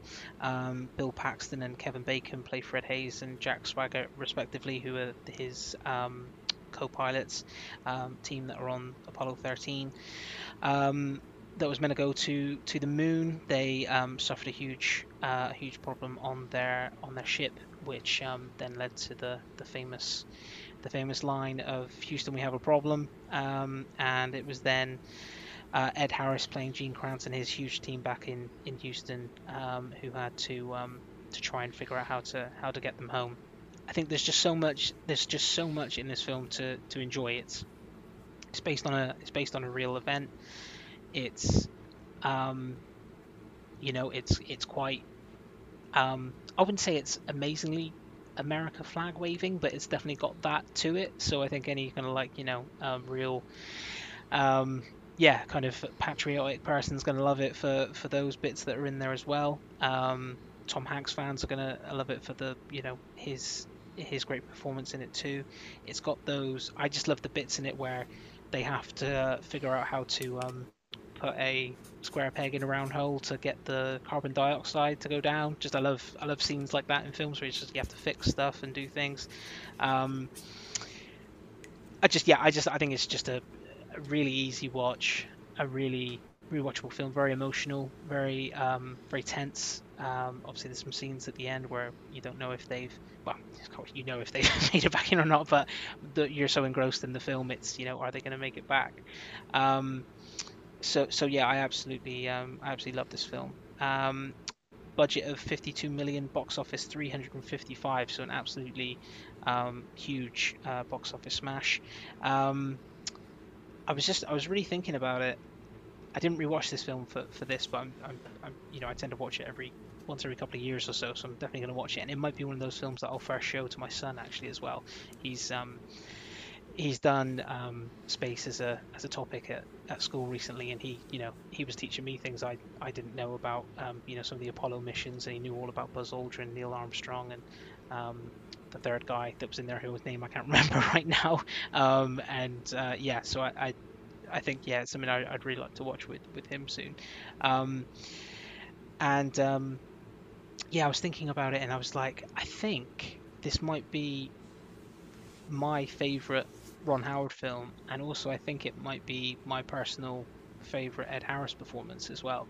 I think I think the the more I've watched it, the more I've appreciated Ed Harris's performance. is It's very um, it's very clipped. You know, he's a very he has to be very kind of you know um, unemotional, very much kind of you know from the head, think, figure out how to how to figure out this problem. You know, lead people. But then he just has these little explosions of of anger the the scene at the end when he um you know he sits back he's got the tears in his eyes he wipes them away you know um, he's doing his he's doing his tie up and saying that it's going to be this is going to be um, NASA's greatest greatest moment not their worst. Um, I think he really pulls a lot out of that of that performance. And um, yeah just a, a, very much a um, one of my one of my favorites. So uh, so yeah that's why I went for um, for uh, Apollo 13 as number three in my list that's a great choice. I, I'm a big fan of Apollo 13. I remember seeing it. I always associate it with Judge Dredd because in America it came out the same weekend as this uh, as Judge Dredd, the Sylvester Stallone Judge Dredd, not the other one.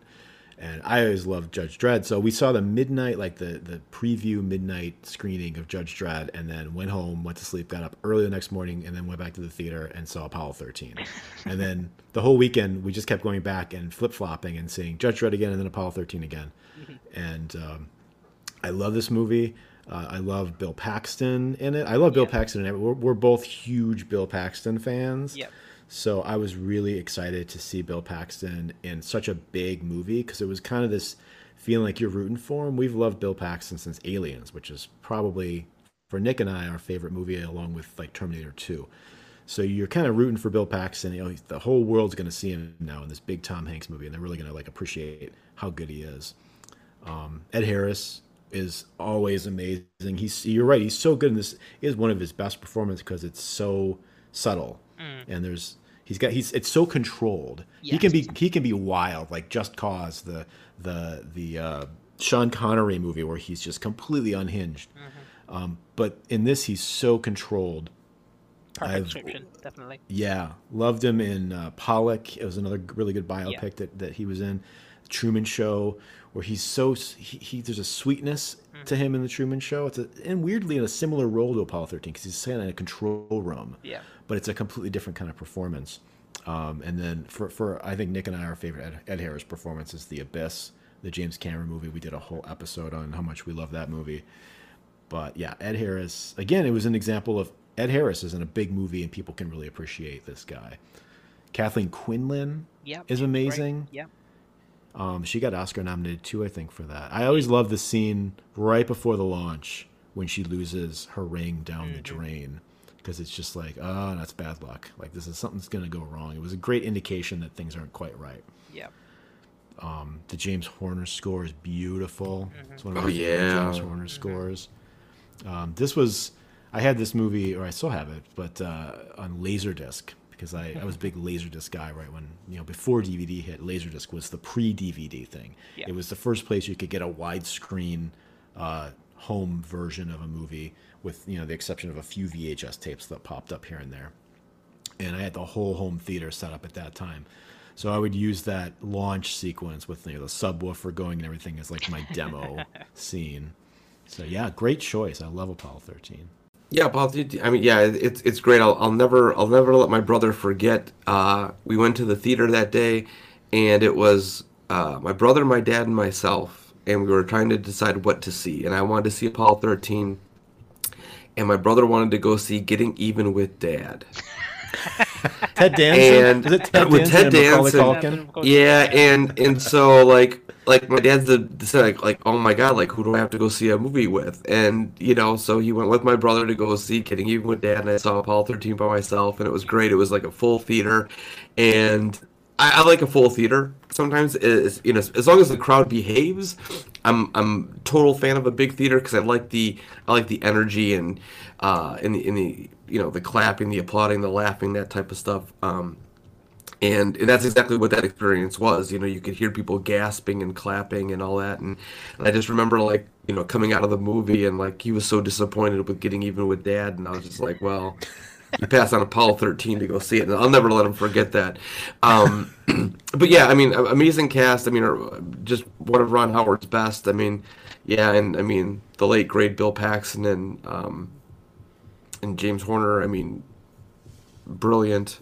Uh, yeah, fantastic film. And like you said too, you know, it's something where it's such a great feat where you know if if you know the story, obviously you know that they survive. But when you're in that movie, Yeah. you're you you almost forget that, right? Like you're Yeah. You're in that tension where you're just like, are they gonna make it? Even though you know, Yeah. but it's still so well crafted where you're just like, you know, when when they go to the blackout thing, you're just like, oh, please make it through, please make it through. You know, um, that's a that that's a that's a that's a great work of art. Then. So Nick, I'm really looking forward to hearing your um, your thoughts on on your number three pick. Really looking forward to this. Okay, great. Uh, so my number three, uh, one of my favorite topics, um, is uh, is the topic of sex. So my number three is the movie Kinsey, um, directed by Bill Condon, starring uh, Liam Neeson, Laura Linney. Um, I mean, the, the cast of this movie is absolutely incredible. Um, outside of those two, you got Peter Sarsgaard, Timothy Hutton, John Lithgow, Tim Curry, Oliver Platt, William Sadler, um, Lynn Redgrave, Veronica Cartwright. I mean, what an absolute cast for this movie. And um, what I like about it is, is you know, much like uh, sort of like People versus Larry Flynt. Like, you know, sex doesn't have to be taboo. It should be talked about and discussed, and not treated like it's it's it's an evil thing. And you know, um, and you know, I like the fact that you know he that that Kinsey is just there to explore all the options and the ideas um, of sex. Um, and you know to break it down to you know make people feel comfortable and know that what they feel no matter what who it's towards or how it's towards um, that that that it's okay um, and that's really what I like about about this film. Um, again, with all the great performances and cast members in here, um, you know, and uh, you know, it all comes down to sort of like almost like like within Schindler's List, like when you know when they say in Schindler's List, you know, you you know, um, you know, you save one life, you know, you save the world entire. You know, very much similar like this too. You know, in the moment where the woman, you know, thanks him for the work that he did because without that, she would not have, you know, found the woman that you know that you know she loves and has been living with for you know many years and and that that it saved her. Um, so you know, it's it's it's it's important to talk about it and not treat it like it's it's something bad and it's only for certain people at certain ages or anything like that. And um, so yeah, so that's my that's my number three. That's such an awesome way to describe that movie. And yeah, I I think this Thank movie you. is a real hidden gem of a movie. Not a lot of people saw it when it came out. Not a lot of people even know it exists anymore. Um, Liam Neeson. I mean, the cast is incredible. You got Liam Neeson. Laura Linney's incredible. Directed by Bill Condon, who directed also another really fantastic biopic called Gods and Monsters about James Whale, who directed uh, Frankenstein. Um, I love this movie. I love what it stands for. I love what it talks about. Um, America is very sexually repressed, extremely uncomfortable with sex and puritanical, which I maybe is like at least maybe it's changed recently, but it seems like it's um, kind of the reverse over in England, where it's more violence gets censored more than sex over there, um, which is probably more healthier. Not that censorship is healthy in any ways, but but there's a there's a mo- more of a negative attitude towards violence, whereas over here violence is celebrated and and sex is oh that's bad. So I really do uh, appreciate the you know what this movie stands for. Yeah, I love Kinsey. That's a really great pick. Um, definitely a great pick. Um, uh, Nick, I um, I haven't seen this one unfortunately, as well. Um, but it's and again, it's one maybe similar to the to the founder as well. When I saw it on your list, I was a bit like, oh god. I remember that being out at the time, and I remember watching um, uh, Liam Neeson on Inside the Actor Studio when they showed a, a, couple of clips from it and he talked about it a lot. And I remember thinking, oh, I definitely need to see that. I love Laura Linney. Peter Sarsgaard, I think, is one of the most underrated actors um, of, of this generation. I think he's great. Um, so good, yeah. Yeah, yeah. No, I think he's I think he's incredible. And um, so yeah, definitely one that I want to um, that I want to watch. Um, sneak peek behind the, the the lens here. When I said I'm really looking forward to hearing what you have to say, I obviously you've moved your your your picks of two to three. I thought it was going to be the original number three that you had. So when you said, "Oh, this is one of my favorite subjects," I was like, "Oh, okay." Um, and then and then you said sex. I'm like, "Oh, okay." That was I didn't really. but um, but yeah, no, I can't wait to. Um, I, I, definitely put this up with um, with Larry um, Larry Flynt as a, as a film to um, as a film to watch for, for myself. Um, and I, and I won't spoil it for you, but there there just there's a, a, a scene in there with John Lithgow, and it's just it, it's an incredible performance by Lithgow in there, and it's just incredibly emotional. Um, and uh, it's one of my favorite things that John Lithgow done, other than stuff that I grew up with him. But mm-hmm. like in terms of like most recently, um, but yeah, it's just uh, like I said, just I mean, just the cast is incredible. Um, but yeah, I, I, would love to hear what you think about it when you see it. Yeah, I will. No, I'll, I'll definitely let you know. Um, yeah, when you said um, hidden hidden gem, um, Dustin, that sounded like a perfect way to, to describe it. I, I remember at the time it was, I think Actually, was it only Laura Linney that was nominated for an Oscar? I know that was a there was an Oscar nomination in there somewhere for it. Um, I don't remember. Yeah, I know she was. There, there was a little bit of Oscar buzz for it. There's a little yeah. bit of attention, and then it didn't win anything. It got a yeah. couple of nominations, and it kind of faded into obscurity. Yeah. I mean, for for such an incredible cast, the budget was only eleven million dollars. Uh-huh. I mean, that's that's insane to think with all those names in there, and I think it only made like, you know, five or eight million more than that. I mean, so it's it's really, I mean, it, it's you know, to get all those actors for that amount of money to make such a great film and then not, you know, not stand out too much. And you're right, yeah, there was only just the nomination for for Laura Linney. I mean, there was other, you know, smaller ones like Screen Actors and stuff like that where there was a little bit more nominations. But yeah, the only Academy Award nomination was uh was for her. Yeah. yeah, no. So I, I think I remember yeah again it being um, being released at the time and, and there being some yeah awards buzz around it and it's just, again it's just another one of those films that whenever I see it mentioned or or or anything I'm just oh god yeah no I do need to I do need to watch that one. So um so yeah no we'll uh, definitely watch that one at, at some point. Um cool okay so we're on to our number twos now. Um so uh, yeah looking forward to, to all of us talking on, on these ones. Um so yeah Dustin let's let's go to you for number two. Okay, my my number two is uh, 1995's Nixon. Um, it's the biopic of the 37th U.S. President Richard Nixon, directed by the only guy who could probably make you excited to see a movie about Richard Nixon, the great, masterful Oliver Stone, uh, who is one of my very favorite top two, three directors of all time. Um, very important filmmaker for to my uh, experience, uh, sort of understanding movies and really getting into analyzing films and understanding that movies can be more than just uh, fun. You know that they can be complex and they can change things and all of that. Uh, Richard Nixon was, of course, a corrupted, paranoid, deeply insecure guy. Um, he committed crimes so he could cling to power and then he lied about it. So obviously the movie is still very relevant today. Unfortunately it shows how history can repeat itself. When this movie came out it was at the absolute height of my oliver stone obsession. Um, he had already made at that time and still to this day some of my favorite movies of all time. He was a huge influence on me as a, a writer and a filmmaker his films made me uh, actually inspired me to go to to enroll in film school, to become a screenwriter, to get into filmmaking, especially his '90s stuff, starting with uh, JFK, uh, The Doors, which I'll talk about that one a little bit more when we get to the honorable mentions. But that was had a, a was a huge moment for me. Uh, Heaven and Earth, which is an underrated movie, underappreciated. Um, and most importantly, up to Nixon and probably still uh, Natural Born Killers uh, that's the movie that I can say changed my life in terms of deciding to dedicate my life to movies, writing, and filmmaking.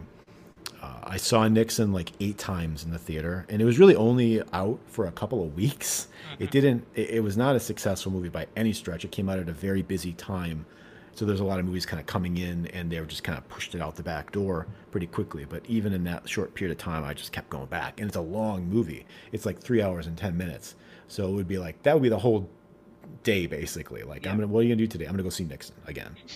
because I knew it wasn't gonna be around. I'm like, I wanna I wanna be just completely immersed in this film. It's it's different to see a movie in the theater than it is to watch it on Laserdisc at the time or on Blu-ray.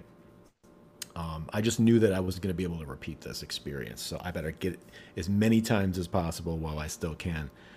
Um, but yeah, Nixon sort of takes the best of JFK and Natural Born Killers stylistically and refines it. It's told in a flashback style uh, with Richard Nixon on the verge of his resignation. He's drunk and he's listening to his secret tapes and looking back on his life. Um, Anthony Hopkins plays him with no prosthetic makeup, mm-hmm. sort of suggesting Nixon rather than imitating him, which to me totally works. For me, it works better, say, The Darkest Hour, where Gary Oldman is just cakes buried under makeup. Good makeup, but still you spend half the movie looking for the seams in the makeup and missing the performance i think. Here you just go with it. Like you get to see the actor's face which really makes all the difference. The cast is insane. So many great stars. Joan allen paul sorvino james woods ed harris again popping up. Mary steenburgen the late great jt walsh. Uh, bob hoskins plays j. Edgar hoover. Uh, powers boothe dan hedaya. Madeline kahn of all people shows up David Paymer, David Hyde Pierce, like the list just goes on and on. There's a beautiful John Williams score. Um, it's a good companion piece to the JFK score, actually. Uh, but for me, the real stars, besides Oliver Stone himself, uh, are the director of photography, Robert Richardson, and the editors, Hank Corwin and Brian Berdan, who all also worked on Natural Born Killers. Uh, it's shot on multiple formats 35 millimeter, 16, 8 millimeter, color, black and white, and all that material is edited together in a very experimental way. Not not randomly experimental, but it's experimental with design and purpose. Um, so it's not just master shot, medium close up, close up.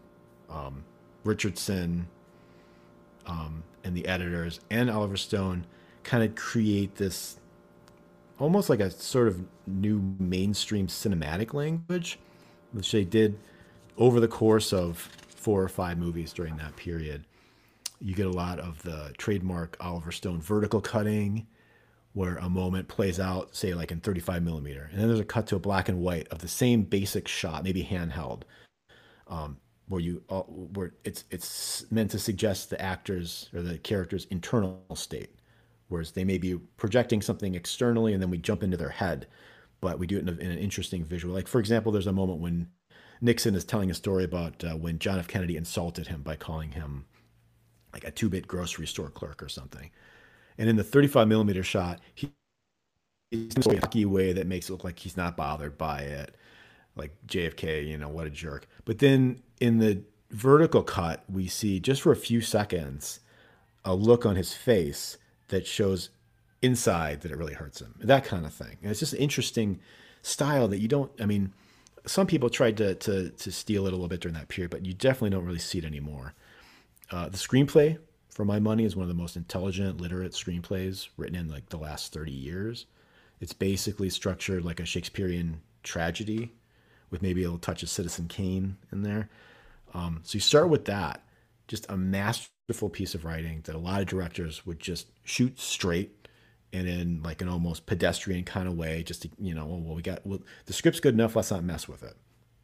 But then with Stone, though, you add on top of the script that electric Oliver Stone visual style of the 90s, and it just becomes a masterpiece. For me, it really is a true masterpiece. So, yeah, Nixon, my number two. I could listen to you keep talking on about um, Oliver Stone and, and, Nixon all day, Dustin. That was that was fantastic, lovely to listen to. Um, right. no, that was that was brilliant. I'd love to. Um, yeah, if you guys ever have plans to do a to do a Oliver Stone episode or anything, you know, please please let me know if you're looking for a guest. I'd, I'd love to. Um, That'd be um, great. Yeah, I, I one of my, definitely one of my favorite filmmakers as well. Nixon, I I have watched uh, a long time ago. I saw. I've only seen it the once. Like you said about Anthony Hopkins, one of the most. Um, God, I mean, yeah, I mean, he looks. You know, apart from being a bit short, he looks nothing like uh, Richard Nixon at all. Just Anthony Hopkins, Richard Nixon. But yeah, he just crumples his body in such a way. I think there's some help with the teeth there and stuff. I mean, even the accent is like it's not a it's not an a real impression of of um, of um, Richard Nixon, like you said, but just kind of gets the whole um, idea of him. You know, just the kind of you know s- s- small man, bit kind of unusual looking. That's I think that's why um, I enjoyed Frost Nixon, but I just think Frank Langella was maybe too um, maybe just wasn't the right person to to play him. I don't think he didn't quite kind of capture it. Um, um, that kind of nervousness and everything. Um, yeah, no, brilliant film, great choice. How, I can't really add on to anything else that you've just said. You you summed it up kind of perfectly, uh, very eloquently. Um, so uh, yeah, Nick, I'll add it. I'll throw it over to you if you've got anything to add at all. Uh, I mean, I think you guys really, I mean, said it all. I mean, it's it's it's a great film. I haven't seen it in a long time, so it never really makes me want to uh, watch it again because I don't think my wife has actually ever seen that before. Um, but uh, yeah, I mean, I really love the vertical editing in that film too. is is absolutely amazing. Um, but uh, but yeah, I mean, I think you guys said everything about it. It's brilliant film, and it's funny you mentioned that too about him not looking like Nixon, which is funny because I never really thought about that before. Like you can completely yeah, you don't really think about it. You just accept no. it. Just, yeah, well, he's just, he's yeah. Nixon because he projects right. Nixon, even if he looks nothing like him, sounds not really like him.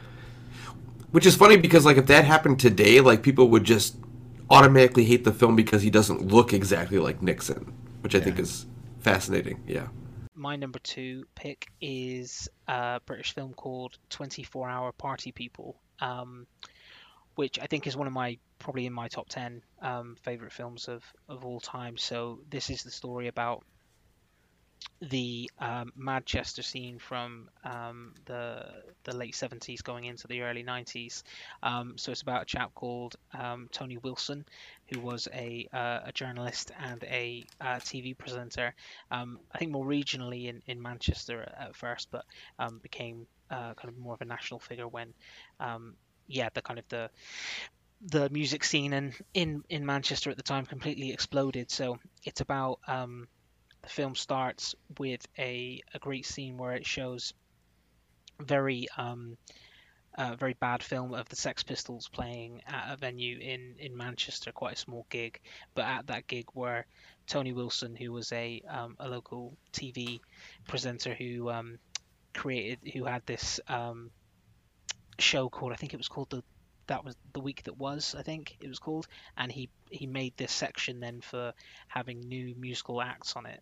Um, and at this at the show where they watched the Sex Pistols was him, um, the the members of the band uh, Joy Division um, before they became Joy Division, Mick Hucknall from uh, Simply Red, and there was someone else at it as well. So it was this real like you know it was kind of like they said you know anyone who went to that to that gig went on to make a create a band and, and go into a band and write a song. You know, it's it was one of those kind of famous famous gigs. Um, so basically, yeah, it's about the story of um, the creation of um, that music scene, uh, Joy Division, then turning into New Order, um, then the the Happy Mondays as well coming in there in the in the late 80s and the and the early 90s. The the setup of the um, famous club, the Hacienda, as well, and um, the uh, the setup of Factory Records, which um, New Order and Happy Mondays were all were all signed to, and um, yeah, just kind of how the how the music was developed and, and how it kind of changed things and how just kind of crazy those those times were. Um, so Steve Coogan plays um, Tony Wilson. Um, Steve Coogan, I, I do like Steve Coogan, but it's uh, it's I think especially at that time he couldn't really play any other type of character, any type of character without a bit of Alan Partridge being in there. Um, so it's a little bit Tony Wilson, it's a little bit Alan Partridge, but he plays it very well. Um, you have uh, oh just I mean the the supporting cast is, is incredible. You have Paddy Considine playing the manager of, of Joy Division. Sean Harris plays um, Ian Curtis, the, the lead singer of, of, of Joy Division. Um, John Simm is in is in there as um, Bernard Sumner. Uh, Andy Serkis is in the film as a record producer. Um, uh, Lenny James from from The Walking Dead is in the film. Um, uh, Shirley Henderson is a great actress as well. She's she's in the film, so it's a real it's a real amazing supporting cast. One of those films that is also very um, very upfront about the fact that it's a film that is based on a true story, but there are a lot of um, legendary stories that are put in there that no one can can confirm or deny if they actually happened. But um, I think they say in the film, you know, if you're gonna uh, if you're gonna print the, print the truth or the legend, maybe it's always best to go with the legend. So um, they there's definitely some things in there that maybe didn't happen, but um, it doesn't it doesn't really matter. Um, and yeah, just a film about a, period of time that was that was amazing. Um, uh, a film about, I mean, Ian Curtis of the of Joy Division. If if no one's ever, I mean, I'm not a huge Joy Division fan, but uh, a lot of their songs are amazing. If if anyone has has never heard of Joy Division or never heard of Ian Curtis, definitely do a um, uh, definitely do a little bit of internet research. Watch this film. Watch uh, Control as well, another film that is, is more of a biopic about Ian, uh, Ian Curtis. Um, just an amazing, just a very very troubled character, a very amazing uh, character. Um, very famous for his on-stage presence and dancing, erratic kind of erratic dancing, just kind of completely drew you in. Um, uh, um, Sean Harris, who plays him, just just plays him to perfection. I think the way he dances, the way he moves, the way he um, just the, the the type of character he is, I think he just encapsulates um, the, uh, Ian Curtis so well, and um, just a really, really, just a great film. Just you know, comedy, emotion. Simon Pegg has a um, has a cameo uh, performance in this film as well. Um, just one that yeah is definitely in my top 10 I, I come back to every now and then um, anyone who has ever watched the um, the British TV series uh, the the trip with um, Steve Coogan and Rob Brydon. Um, Rob Brydon has a small part in this film, and there's a there's a very funny scene um, between him and Steve Coogan. That's kind of like the the seeds of, of of the trip. If anyone's watched that, it's like real life um, bits in there, like the the showing of the, um, Sex Pistols gig. Um, it's very, you know, they break the fourth wall in it quite a lot, and you know, unreliable narrators in it, but it's um, uh, some real real people playing playing characters in it. There's um, I think the bassist from the Stone Roses is is playing a character in it as well. So a lot of a lot of like real life character, uh, real life people that are playing characters in the film too. Um, there's just so much in there to enjoy, and um, yeah, anyone who's who's not seen it and has an interest in, um, yeah, maybe 19 1980s, early 1990s British music or music in general, will will absolutely um will absolutely love it. So so yeah, that's um 24 Hour Party People, which is my my number two film. Yeah, I saw this movie back when it first came out, like around 2003, 2004. Uh-huh. And I really liked it a lot. I have not seen it since, but I do remember liking how inventive it was. Mm-hmm. Um, I liked. I remember that it broke the fourth wall. I remember liking that about it. Of course, the music is amazing. Big fan of uh, Joy Division, big fan of Sex Pistols, and especially New Order. Um, and I, I seem to remember being feeling at least like it was very heavily improvised, which I always like when they can pull that off. But and I also uh, remember thinking that the actor that played Ian Curtis was incredible. Yeah. But yeah, I I um I haven't seen it for a long time, but I did like it a lot when I saw it. I do own it. I have to take a look at it again. Yeah, definitely. No, that would be great. Yeah, let me let me know kind of what you what you think of it on on the rewatch after after a little break. But no, that amazing that you've you've seen that one. Yeah. It is not one that I have seen yet, but I'm definitely taking notes, and uh, I, I will definitely try to catch up on this one as well because it sounds absolutely fascinating. Um, I mean, what a great cast in there as well. But uh, yeah, unfortunately, just I've, I've not seen that one yet.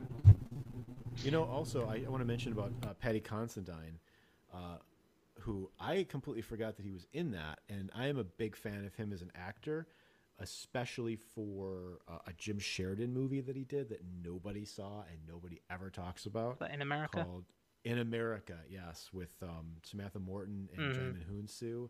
hmm That is one of my all-time like, you know, reduce me to a puddle movies.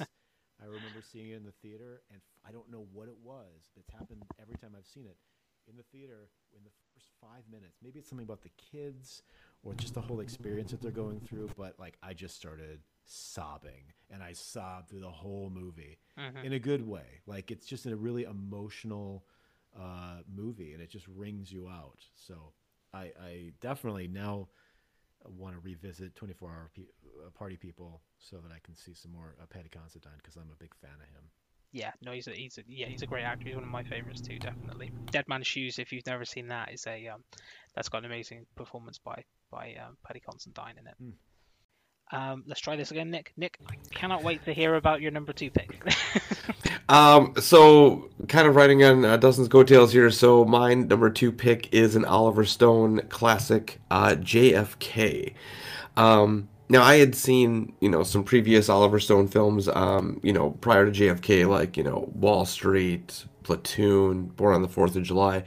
Um, but where this one came into my life was um, we had to do a report in school. You had to pick a president to do a report on, and this was sort of the time where I kind of gave up on reading books. I just was like, I'm more into movies now than reading books. And I was like, oh, what a perfect opportunity to watch and do report on JFK, which which was amazing and then also backfiring at the same time because you know, like I remember going to Blockbuster to rent JFK and I'm like, "Oh my god, there's two tapes. Oh my god, this is going to be like incredible." And I'm going to do a book report on this, which was a mistake because the obviously the amount of detail in this in this movie is incredible. So my report did not come out as well because I think I was writing as you know as there was editing in this movie so it didn't it didn't turn out as well I would hope but I remember just being blown away because this was the first time that I encountered that type of you know editing in a film um, and you know all the different kinds of uh, you know mediums to to tell this story too.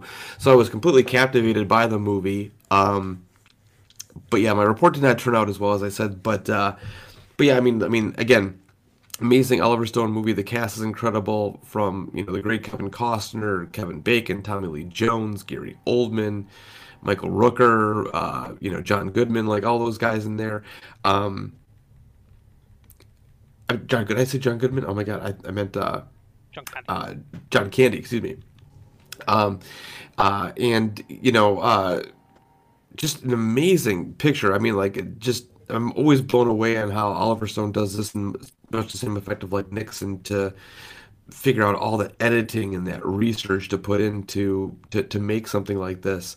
Um, but uh, yeah, like I said, I mean, I, I was I was really in shock to be blown away by a movie, but then not be able to articulate what I just saw, which was an unusual experience. I love this film. I only just watched it. Uh, well, sorry, I have I watched it a couple of times, but I've, I've only just rewatched it again very recently, literally a few weeks ago.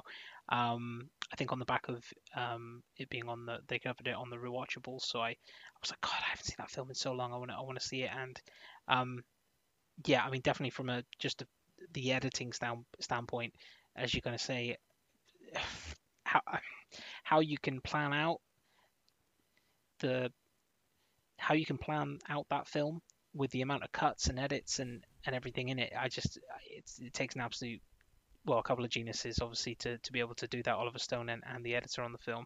Um, John Candy giving a very um, uh, scene stealing performance, uh, movie stealing performance. Um, Yeah. Joe Pesci in a performance that's unlike anything else he's ever done before. Tommy Lee Jones, um, exactly the same as well. But Kevin Costner, I think it's it's maybe his possibly his best performance for me. He's for a film that has got so much weight to it in in um, kind of historically, but also weight to it in the you know the the running time, the the cuts, the subject matter. You need a movie star to who is a great actor to be able to kind of anchor that film, and he's he's absolutely perfect um, for that role. I think a film that I think um, is um, just probably quite necessary in order to be able to kind of maybe keep those conversations happening. And I think the um, the Mr. X scene um, just maybe one of the most amazing 16 minute monologues in, in film history um, with Don, Donald Sutherland. That's I think that's my favorite scene from the film. So yeah, I, it was going to be probably number Yeah. one of my honorable mentions, Nick. So it was uh, yeah, and a, a brilliant pick, I think. And in, in you know, and nobody can direct. I think Tommy Lee Jones like Oliver Stone can, because I mean, you know, that that's a Tommy Lee Jones that I miss too. You know, Oh um, uh, from um, uh, Heaven and Earth, Natural Born Killers. Um, yeah, I mean that's you know I, I I miss that Tommy Lee Jones too as well. But, uh, but yeah, I, I think you're right about that as well. That's fascinating. Yeah, JFK. I mean, like I said with Nixon, uh, you know, Oliver Stone, one of my favorite directors. JFK came at a real pivotal time for me. Came right after The Doors. It was in the same year as The Doors, which is insane to think that he made The Doors and JFK in the exact same year. But I- I think what I liked about Stone, you know, I wasn't really political at that time. I wasn't really paying much attention to politics, so it wasn't even the politic aspect that was that fired my imagination with that movie. It was more uh, the filmmaking, Mm. and um, that's what really excited me. And I also liked, regardless of what you know, what the subject matter was, I liked that he was a kind of a provocateur, that he made movies that became part of the cultural conversation and really sort of made some people mad, and his movies changed things, or at least they they forced the conversation. They Yeah. felt very much on the razor's edge of now, even though a lot of them were actually period pieces. They felt relevant, and I just love what a troublemaker he was, and that's really what attracted me is that you could be an artist and make trouble, like good trouble. And I knew I knew that that's what I wanted to do too. So JFK was a huge uh, movie for me. So excellent pick. Yeah, definitely. I completely agree, and it, it's it's um I think I mentioned it during during Nixon as well, um, Dustin. But it's so good to yeah just hear kind of how influential Oliver Stone was in, in the films on on yourself and, and kind of what you were um, then yeah, hoping to to do for a living. So that's that's really cool to hear. Um, and yeah, JFK. I think we were we we'd already mentioned it, but um, I think we talked about again, kind of off uh, off the recording, was just the uh, Nick. I think you just said just the the ability to be able to plan that film and get the cuts together and, and everything. It's just um, yeah, just a absolute kind of bravura, bravura, I can't say that word, bravura. I'm going to cut that out. Don't worry. It's absolutely amazing filmmaking. Definitely. I would love to be a fly on the wall just to watch like just one day of all those you know cuts and shots and everything. My Oh, God. God. Cool. Okay, so that's that's all of us from five to two. Um, so I think yeah, it was we were going to look at what our um, honorable mentions were. Should we reverse it this time? Should we go? Um, Nick, do you want to kind of run through any of your um, honorable mentions that didn't quite make the top five? Um, sure. I mean, well, I think like one of the most obvious ones I think that we would probably agree upon is um, you know, Schindler's List. Of course, yeah. Um, another one of mine was um, The Elephant Man. Um, I remember watching that movie with my grandma um, on TV, and I was just fascinated by that because just, I mean, how heartbreaking it is, and just the, just that black and white, it's just gorgeous cinematography for that movie. Um, uh, I'm trying to think of what else. Um, uh, The Insider, um, another great one. Russell Crowe, another great performance by him. Yes. So for, for myself, I had JFK um, definitely as an honorable mention for me. Um, uh, your number one film was a was a honorable mention for myself as well. Um, so on on Twitter this week, I did kind of put out a couple of things, and one that um, one performance that I think is is fantastic is Tom Hardy in Bronson.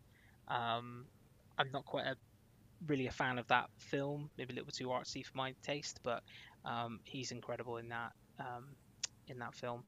Um, another one for me was these these two were almost on my list. I switched them out, but um, Foxcatcher from from a few years back, and um, Oh yeah.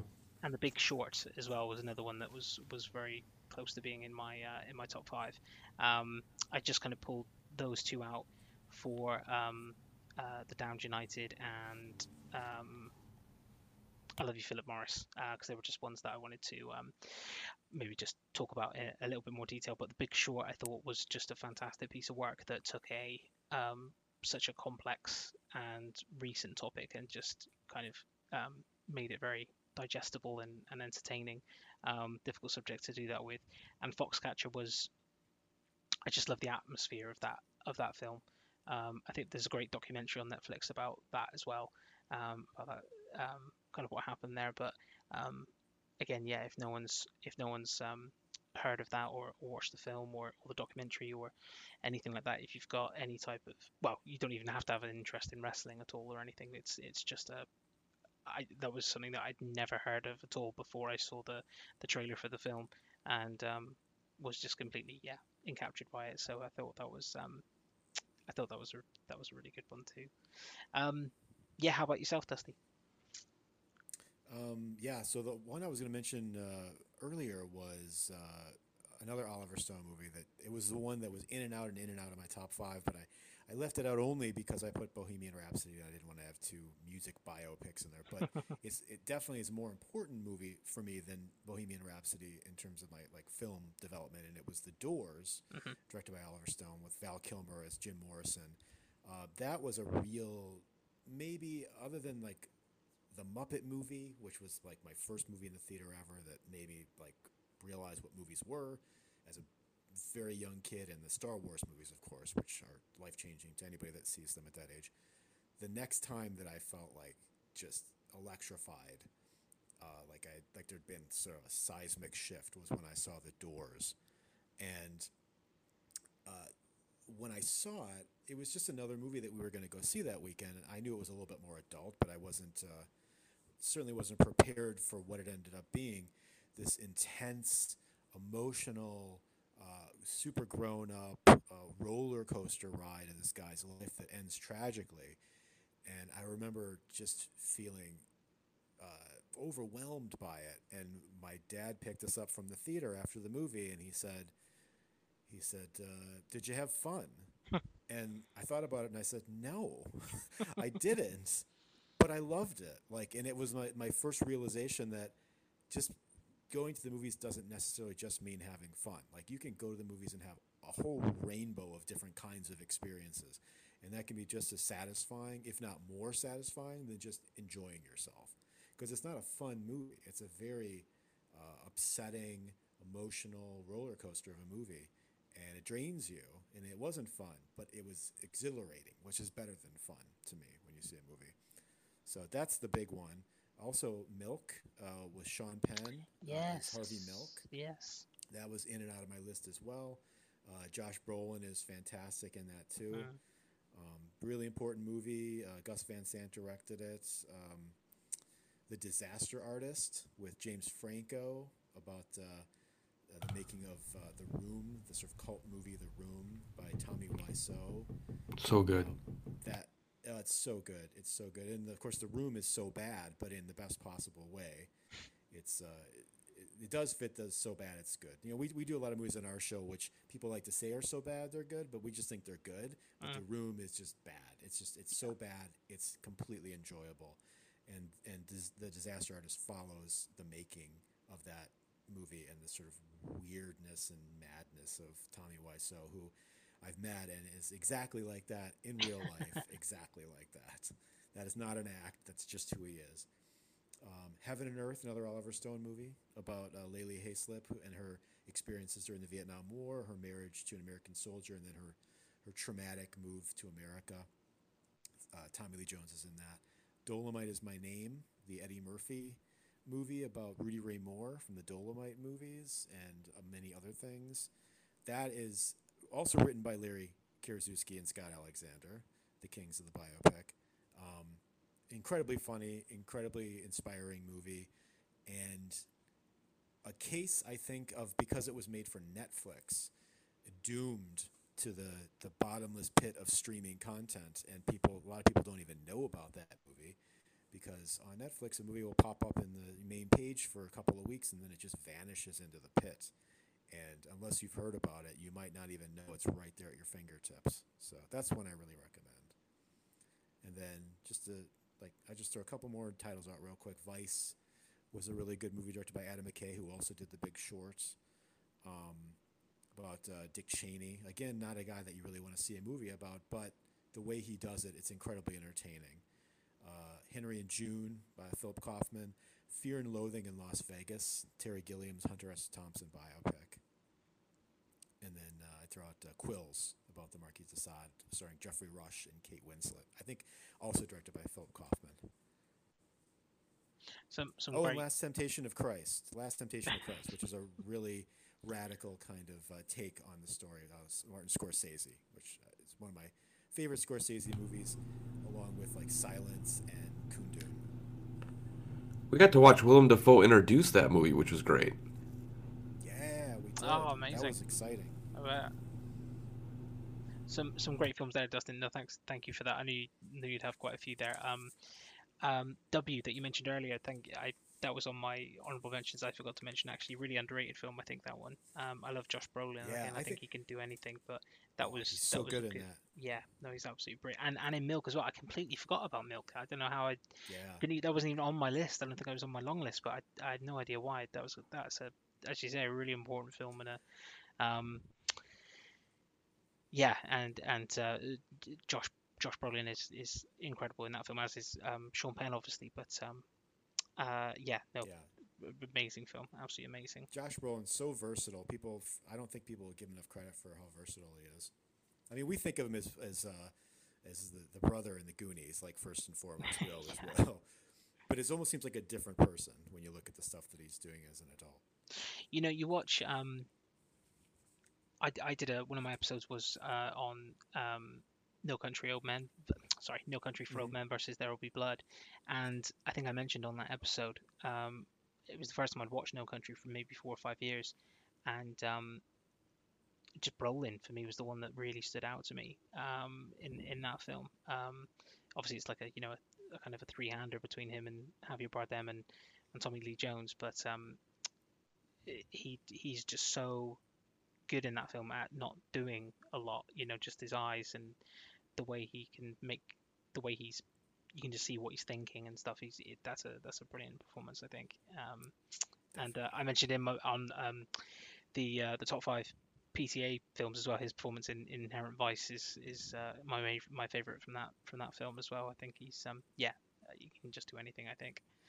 Um, cool. No, thank you very much, guys, for your um for your honourable mentions there. Um, so I suppose yeah, let's get into the uh last film for each of us, and um yeah, Dusty, if you wanna kick us off with your number one pick.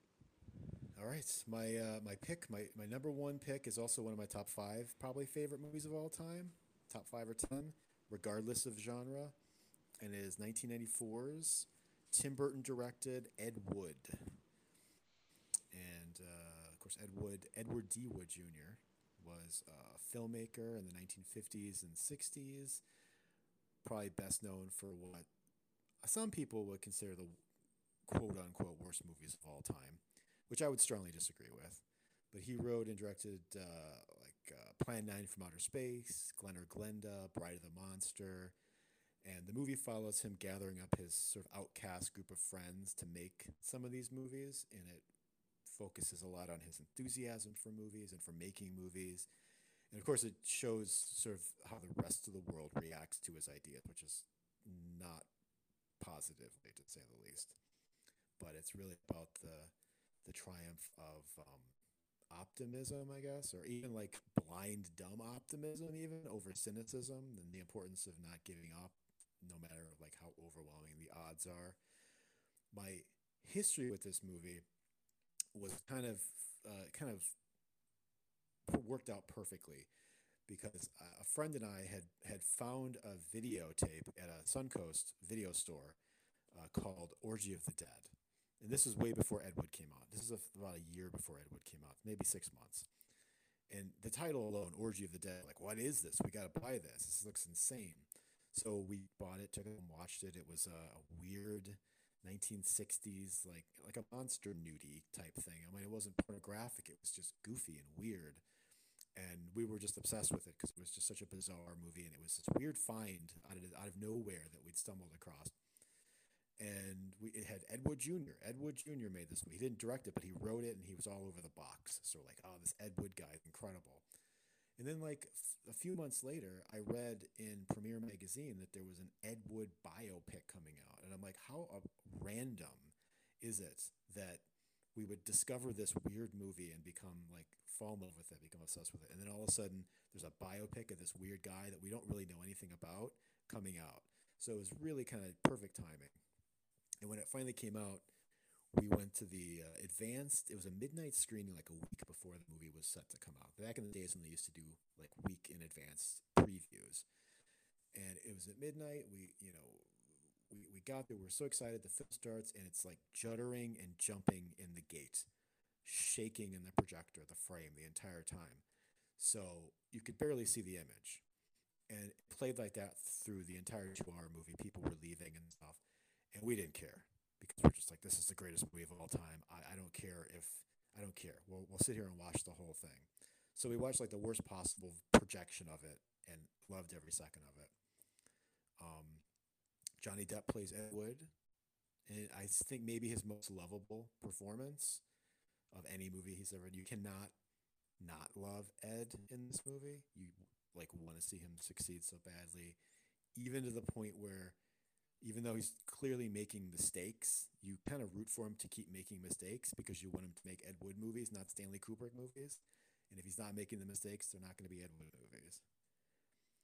Um, rest of the cast is amazing. Martin Landau plays like a drug addicted, very washed up Bela Lugosi who's working now for Ed Wood because nobody else is going to hire him. Uh, he won an Oscar for that performance. Patricia Arquette, Sarah Jessica Parker, uh, the, the great Jeffrey Jones, Bill Murray, Lisa Marie. Again, written by Scott Alexander, Larry Karaszewski. Uh, but yeah, it's just a movie that I, I love passionately. It celebrates outcasts and freaks and weirdos who are like, that's our people, you know, the people on the fringe, which is the place that Nick and I have always felt the most comfortable, sort of on the edge with the oddballs. They're the heroes in this movie, and then the sort of so-called normal people, the rational, sensible type people, are seen as kind of like the bad guys.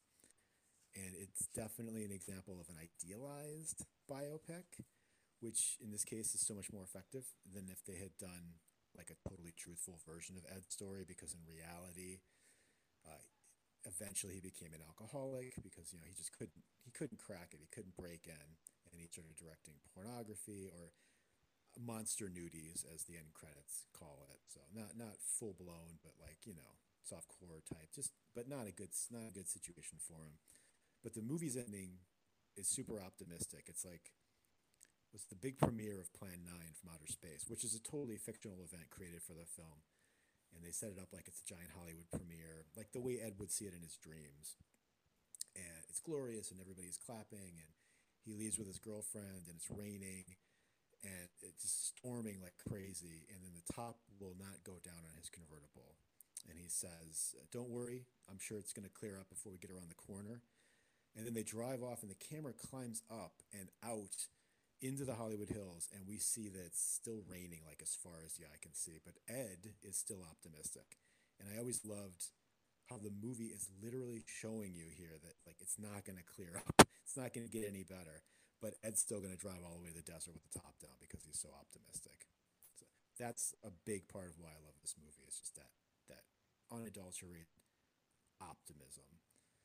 So yeah, it's I love this movie. It's, for me, it's a perfect movie. It's perfect.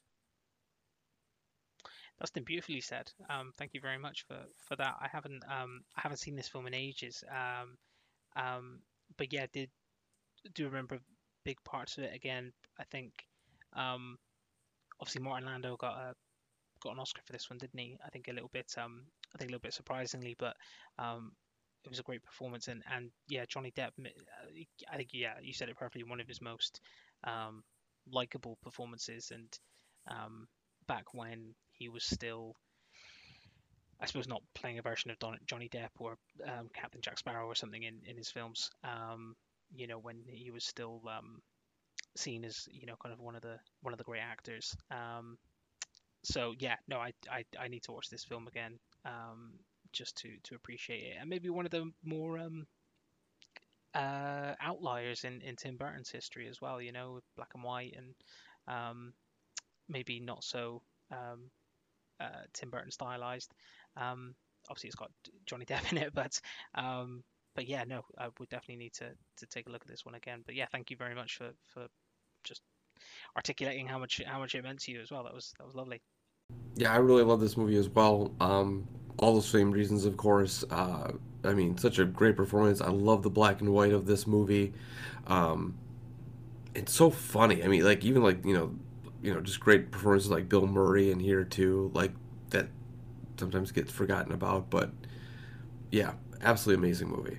Okay, so my number one um, is Moneyball. Um, I love this film. I really do. I, I this film every time I see it, I just like it more and more. Um, for me, it's Brad Pitt's best performance um, as Billy Beane, the um, general manager of the Oakland A's baseball team. Um, it's based on the book uh, Moneyball: The Art of Winning an Unfair Game. Um, and again, it's I, similar to kind of what I said about the Damned United. You know, you don't need to have uh, maybe a, a, passion or a like for, for football in order to enjoy that film. I I went to watch an Atlanta Braves game um, when I was when I was studying over in in America, um, and they had a oh my god, what's it called when you've got there's someone on every base and then someone hits a home run, and everyone go everyone kind of gets in. Nick, you might be the only Grand Slam. Thank you. Yes. So there was Grand Slam in it, which which was great. That was like a, you know the um, most com- most comparable thing to like a goal being scored in in football. Um, but yeah, I very don't remember anything else about doing that. About that, I could name you a couple of um, baseball players from just kind of you know hearing their names in films and that um, Simpsons episode where um, they get the ringers into play for the um, the softball team. Um, but so yeah, not a huge interest in in in ba- in baseball, but um, just such a again just such a similar to you know um, The Social Network and and The Big Short, just a, a film about a subject that's quite uh, it's very interesting, but it's quite kind of dry, you know. Um, and having screenwriters like Steve Zaillian and, and Aaron Sorkin on board to to to make it cinematic, and then the director Bennett Miller, who maybe is it was the other there was the director I was going to mention earlier earlier, who's maybe the um, one of the kings of of biopics, uh, especially in modern times. You know, um, directed Capote, for which um, Philip Seymour Hoffman won a won a Best Oscar, um, Actor Oscar for. Um, directed this Moneyball, directed Foxcatcher that I mentioned earlier. Um, so so yeah, it really knows how to um, how to put these these films across. Um, yeah, like I said, uh, probably my my favorite and I think the best Brad Pitt performance. He he um, so obviously Billy Beane was previously a, a baseball player um, who didn't quite um, reach the um, his potential of being as, as good as they hoped he could be. Um, but he plays that so well of the general manager. He used to be a used to be a jock. You know, he's got the um, tobacco in his mouth. He's got the just the mannerisms of someone who you know used to be a professional athlete and is and uh, kind of around that that situation. Um, the the supporting cast is is amazing. It's, you know, it's got Chris Pratt, Philip Seymour Hoffman, um, Jonah Hill, probably one of his best performances. Um, I often rewatch the scene on YouTube of when they're they're on the phone and they're trying to make a signing, and and he makes that kind of fist fist pump um, kind of move, and they high five and stuff. It was, um, you know, that's a that's a brilliant scene, and just a film that just again I could just watch over and over and over again, and I think kind of improves every time you see it. Yeah, not really much else to say about it other than just just really enjoyable. It's on Netflix. If anyone's not seen it, it's it's on Netflix, and you can you can watch it in there. Um, it was I think it was nominated for a few Oscars. I think best film, and I'm pretty sure Brad Pitt and Jonah Hill got nominated for it as well. Um, so yeah, it did get a lot of attention at the time, but I think is one of those films that's really looked back on now a lot more fondly. It's it's talked about a lot on on um, like the rewatchables did it.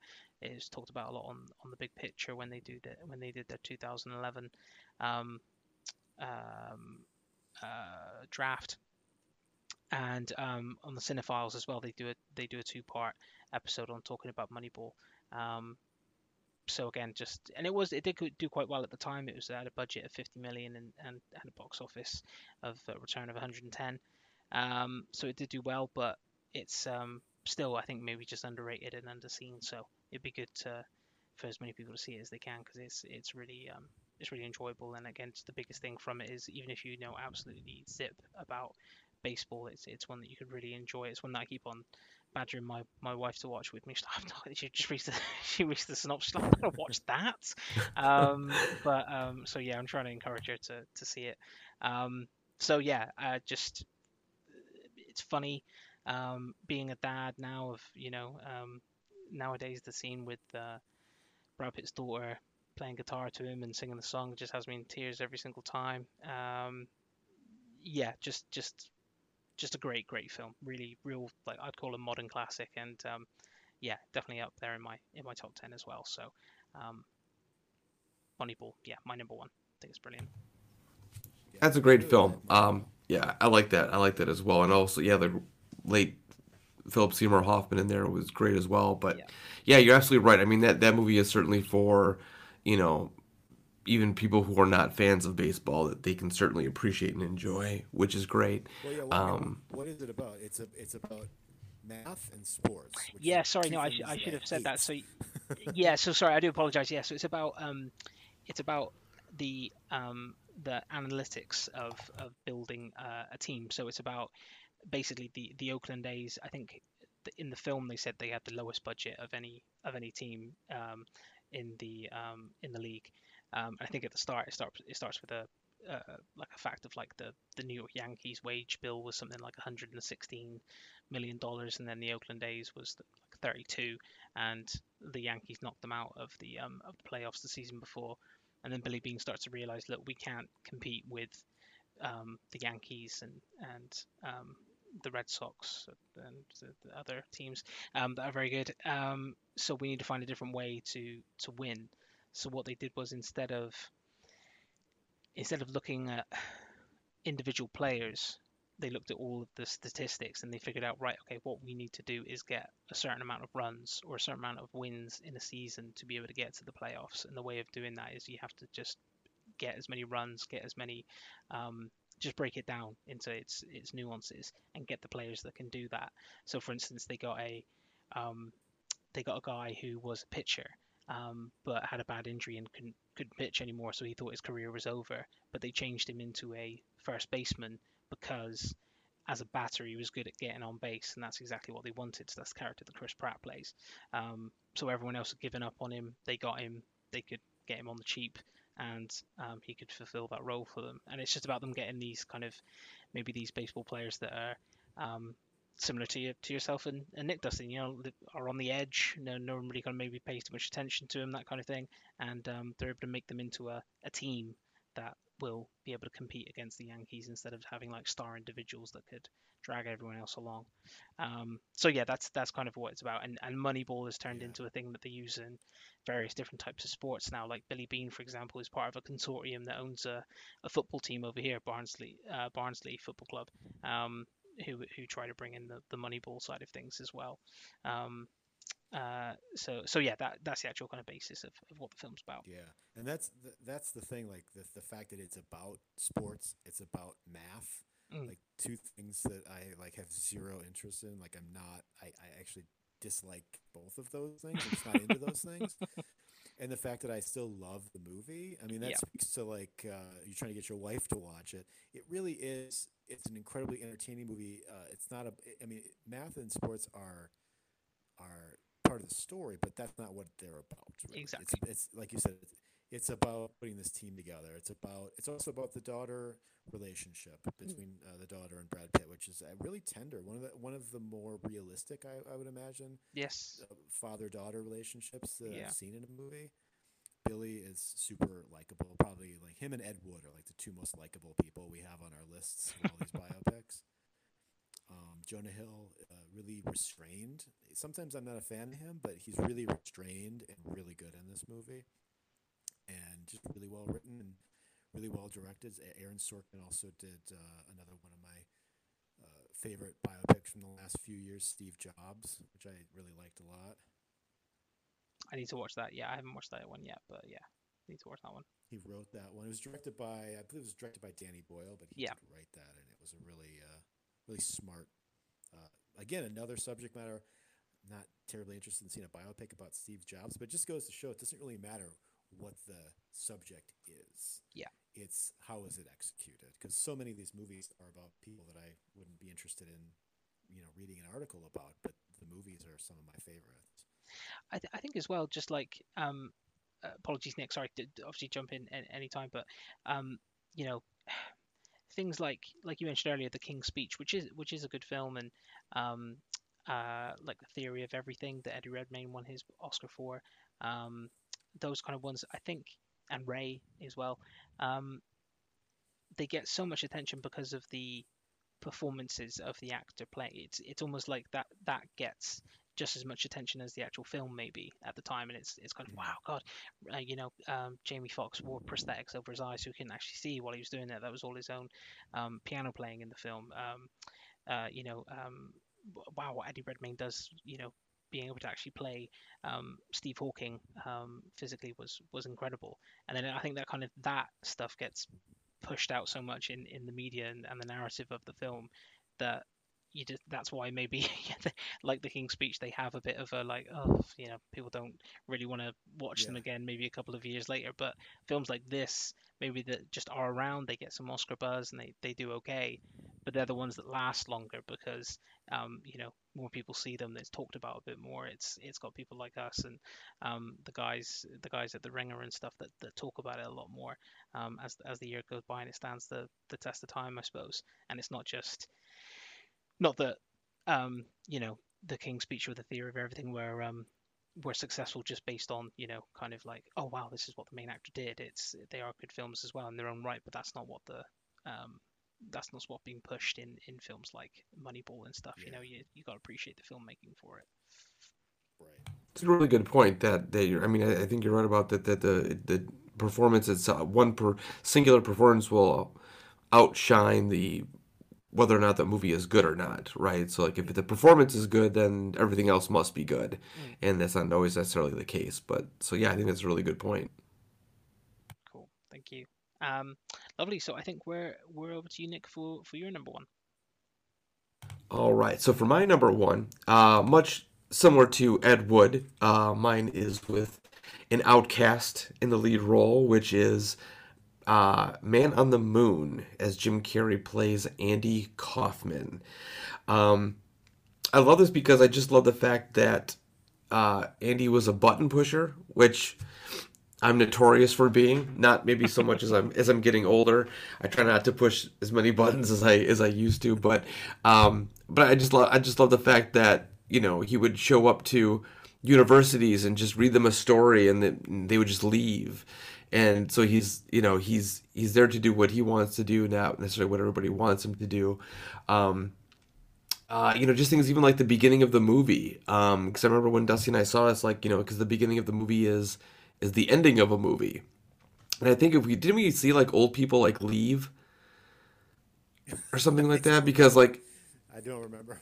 Because like they show the credits at the beginning of the movie like it's like it's the end credits and you know it's so i mean it's uh you know it's you know fun stuff like that but you know it's, an amazing cast. Um i mean you know jim carrey loses himself in the role much like you know a lot of people do in in those types of uh scenarios.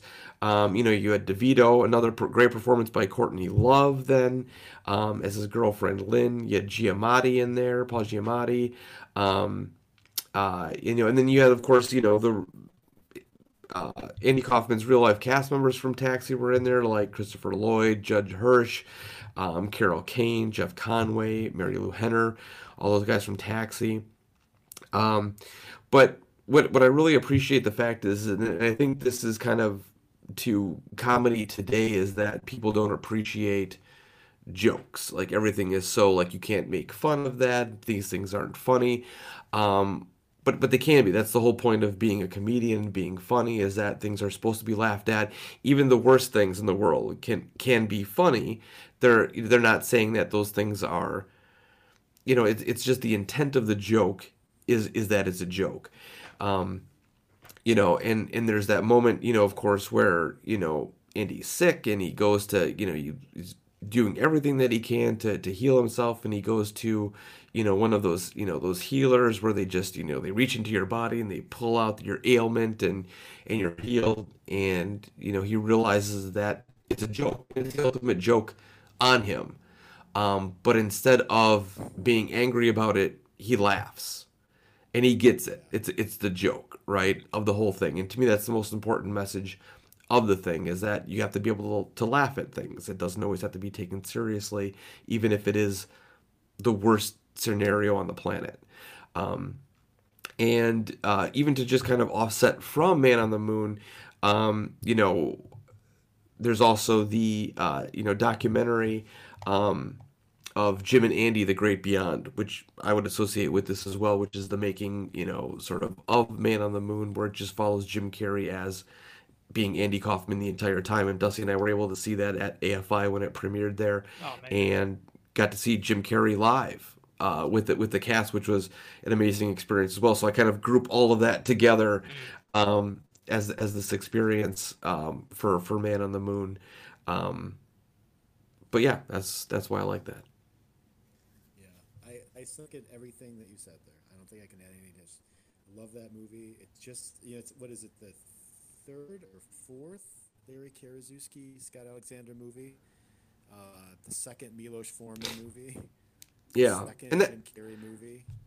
Courtney and you know, and as well, Milos is yeah. of course is is you know also one like Oliver Stone where he gets those biopics you know the same way you know Amadeus, Man on the Moon, you know. Yes. Um, Oh yeah, and, and all of his uh, subject matter are, are usually these sort of anarchic uh, characters that are sort of busting out, like you know, like Amadeus and, and Larry Flynt and and Yeah. Andy Kaufman. They're all kind of of the same type of, of personality.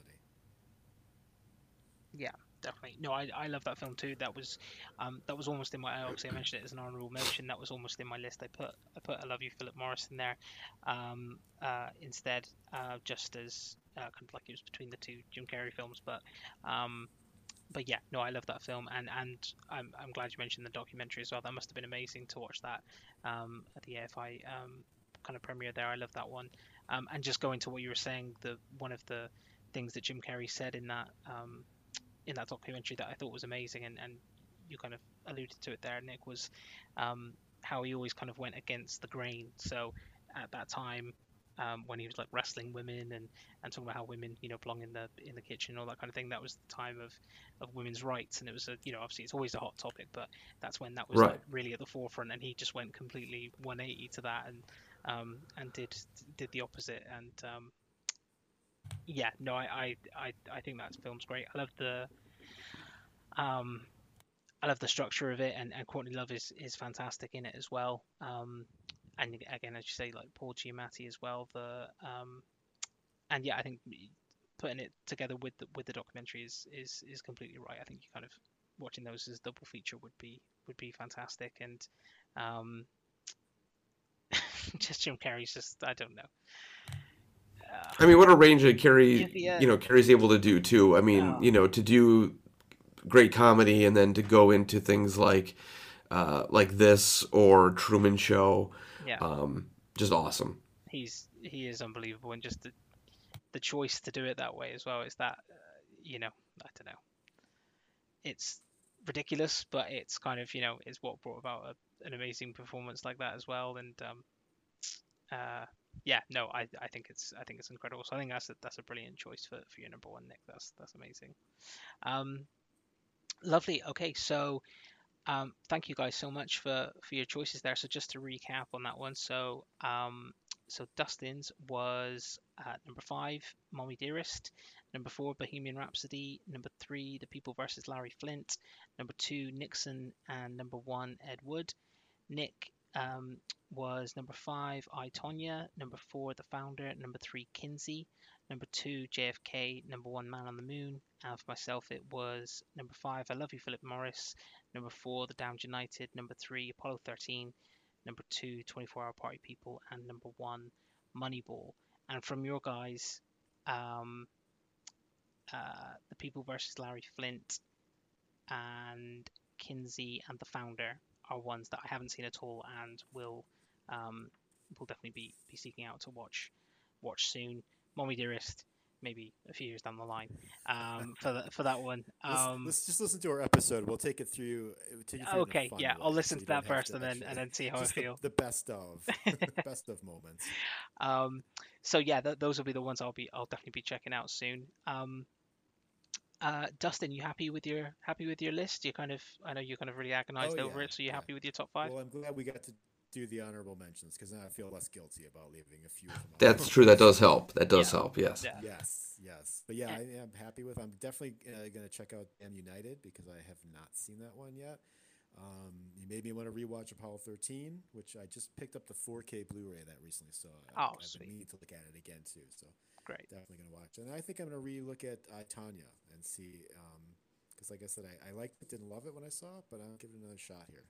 Awesome, awesome. How about yourself, Nick? You happy with yours? I know you, you kind of changed the order. Yeah. I mean, yeah, I mean, as much as the, the lists always drive me crazy, I, uh, I, I am happy with it. Um, I, I like talking about them. It made me feel a little bit better um, in doing so. Because sometimes it's hard for me to tell me. It's hard for me sometimes to describe why I like a movie so much. It's easier for me to describe why I don't like a movie as opposed to why I love it. It's so I don't know why that is, but it just that how it works for me. But no, but I, I, I am I am certainly content with my list, and um, as Dusty said, the honorable mentions certainly help because that way at least you feel like you know you've acknowledged the other ones that are out there. And while we were on our little hiatus, I did order "I Love You, Philip Morris," okay, okay. so so I'm excited to see that. Oh, awesome, cool. No, that's that's great. And um, yeah, it'd be great to hear what you guys um, yeah think of, of all those of all those ones that you, you haven't seen yet and are going to do or, or relook at. And um, yeah, I'll definitely let you know what I think of uh, the ones I haven't seen yet and get around to. So um, so yeah, no, thank you guys so much. I know it's it's been a it's been a long time. Um, I've had you here, but um, but thank you so much for blooming technology. You know what you're gonna do. Um, uh, bane of our lives sometimes, but uh, but no, th- thank you so much for just the you know just one for being on the podcast, but also just the you know just the the, the passion and um, uh, the way you talked about some of those um, films was was incredible and, and very inspiring too. So just thank you so much for that. And um, yeah, just anyone who hasn't um, hasn't checked out the the Cherry Bombs podcast, please do try and seek it out. These guys are uh, these guys are great, very entertaining, and sometimes um, get their uh, well. Nick sometimes gets his other half on the on the phone um, the episode as well without when you least suspect it. Um, so yeah, no, it's it's um, again just thank you so much, guys. It's, I've really I've had a great time, so thank you. Thank you. Thanks for inviting. Thank us. you so much. Appreciate we're it. Able to overcome our little technical uh, problems here. Hopefully, it all uh, cuts together. I'm sure it'll be it'll be fine. But thanks so much for having us. Yeah, I really appreciate it. Thank you. No, no problem at all. Thank you guys so much. Take care. So that was episode 11 of For Me These Films Are the Juice. I hope you really enjoyed listening to it. Um, as I'm sure you agree, um, Dustin and Nick are very, very knowledgeable about um, about films, and, and obviously those one the ones that they picked there. There's a few there that I haven't watched, which I'll definitely be putting on my on my watch list. Um, I hope that, that maybe there was some that all three of us mentioned that that you might be interested in watching, and also, um, or if you have watched them, maybe um, enjoyed listening to um, to us talk about them. Um, this isn't like a, a, vote style for who had the best list, so it's just more for just people to listen to and enjoy. Um, but any feedback, as always, would be amazing. Um, you know, you can drop me a message on, on Twitter or or the email address. Uh, these films are the juice at gmail.com. Um, and yeah, I just really hope you enjoyed it and, and maybe you could check out the Cherry Bombs podcast as well. Um, one thing that I am um, hoping to get a little bit more of is um, is kind of feedback and ratings on on the podcast. Um, so, however you listen to the podcast on um, Apple Podcast, Spotify, um, Good Pods, any whichever platform it is, um, whatever they have in place for maybe rating the podcast. I know on Spotify you can you can give the actual podcast a, a five star review. Good Pods you can you can rate um, individual episodes and, and, write some comments. Um, Apple Podcast, I know you can leave reviews as well. If you do enjoy the podcast, obviously don't don't have to, but if you do enjoy the podcast and you could just take a minute to write a little review, put a five star um, review down, that would be really greatly appreciated. It definitely pushes the um, the podcast up the algorithms and the ratings and just gets it out there a bit more for other people to, to listen to and enjoy. Um, alternatively, yeah, if you just want to, um, if you have any comments and want to provide them to me privately, as I say, please use my email address or or get in touch on um, on Facebook or Twitter or Instagram. It's it's all um, any feedback is always really greatly appreciated. Um, so yeah, once again, I hope you enjoyed the episode. Um, I hope you do keep listening. My my next episode will be well, actually, I'm not recording. Um, I'm going to be a guest on another episode on another podcast uh, in a couple of weeks. One that I mentioned in in this um, in this episode, which is every rom com uh, podcast uh, with Jen. So we're going to be looking at um, Groundhog Day, which I'm really looking forward to. So um, please keep a, an eye out for that one. I'll make sure I advertise that one on all um, kind of social media platforms. And then my uh, next episode after that, uh, we'll have to wait and see because um, there's a couple of couple of options for that one. But I'll um, I'll let everyone know uh, as soon as that one's all booked in. But yeah, thank you once again for for listening. Uh, stay safe and keep on trucking. Bye bye.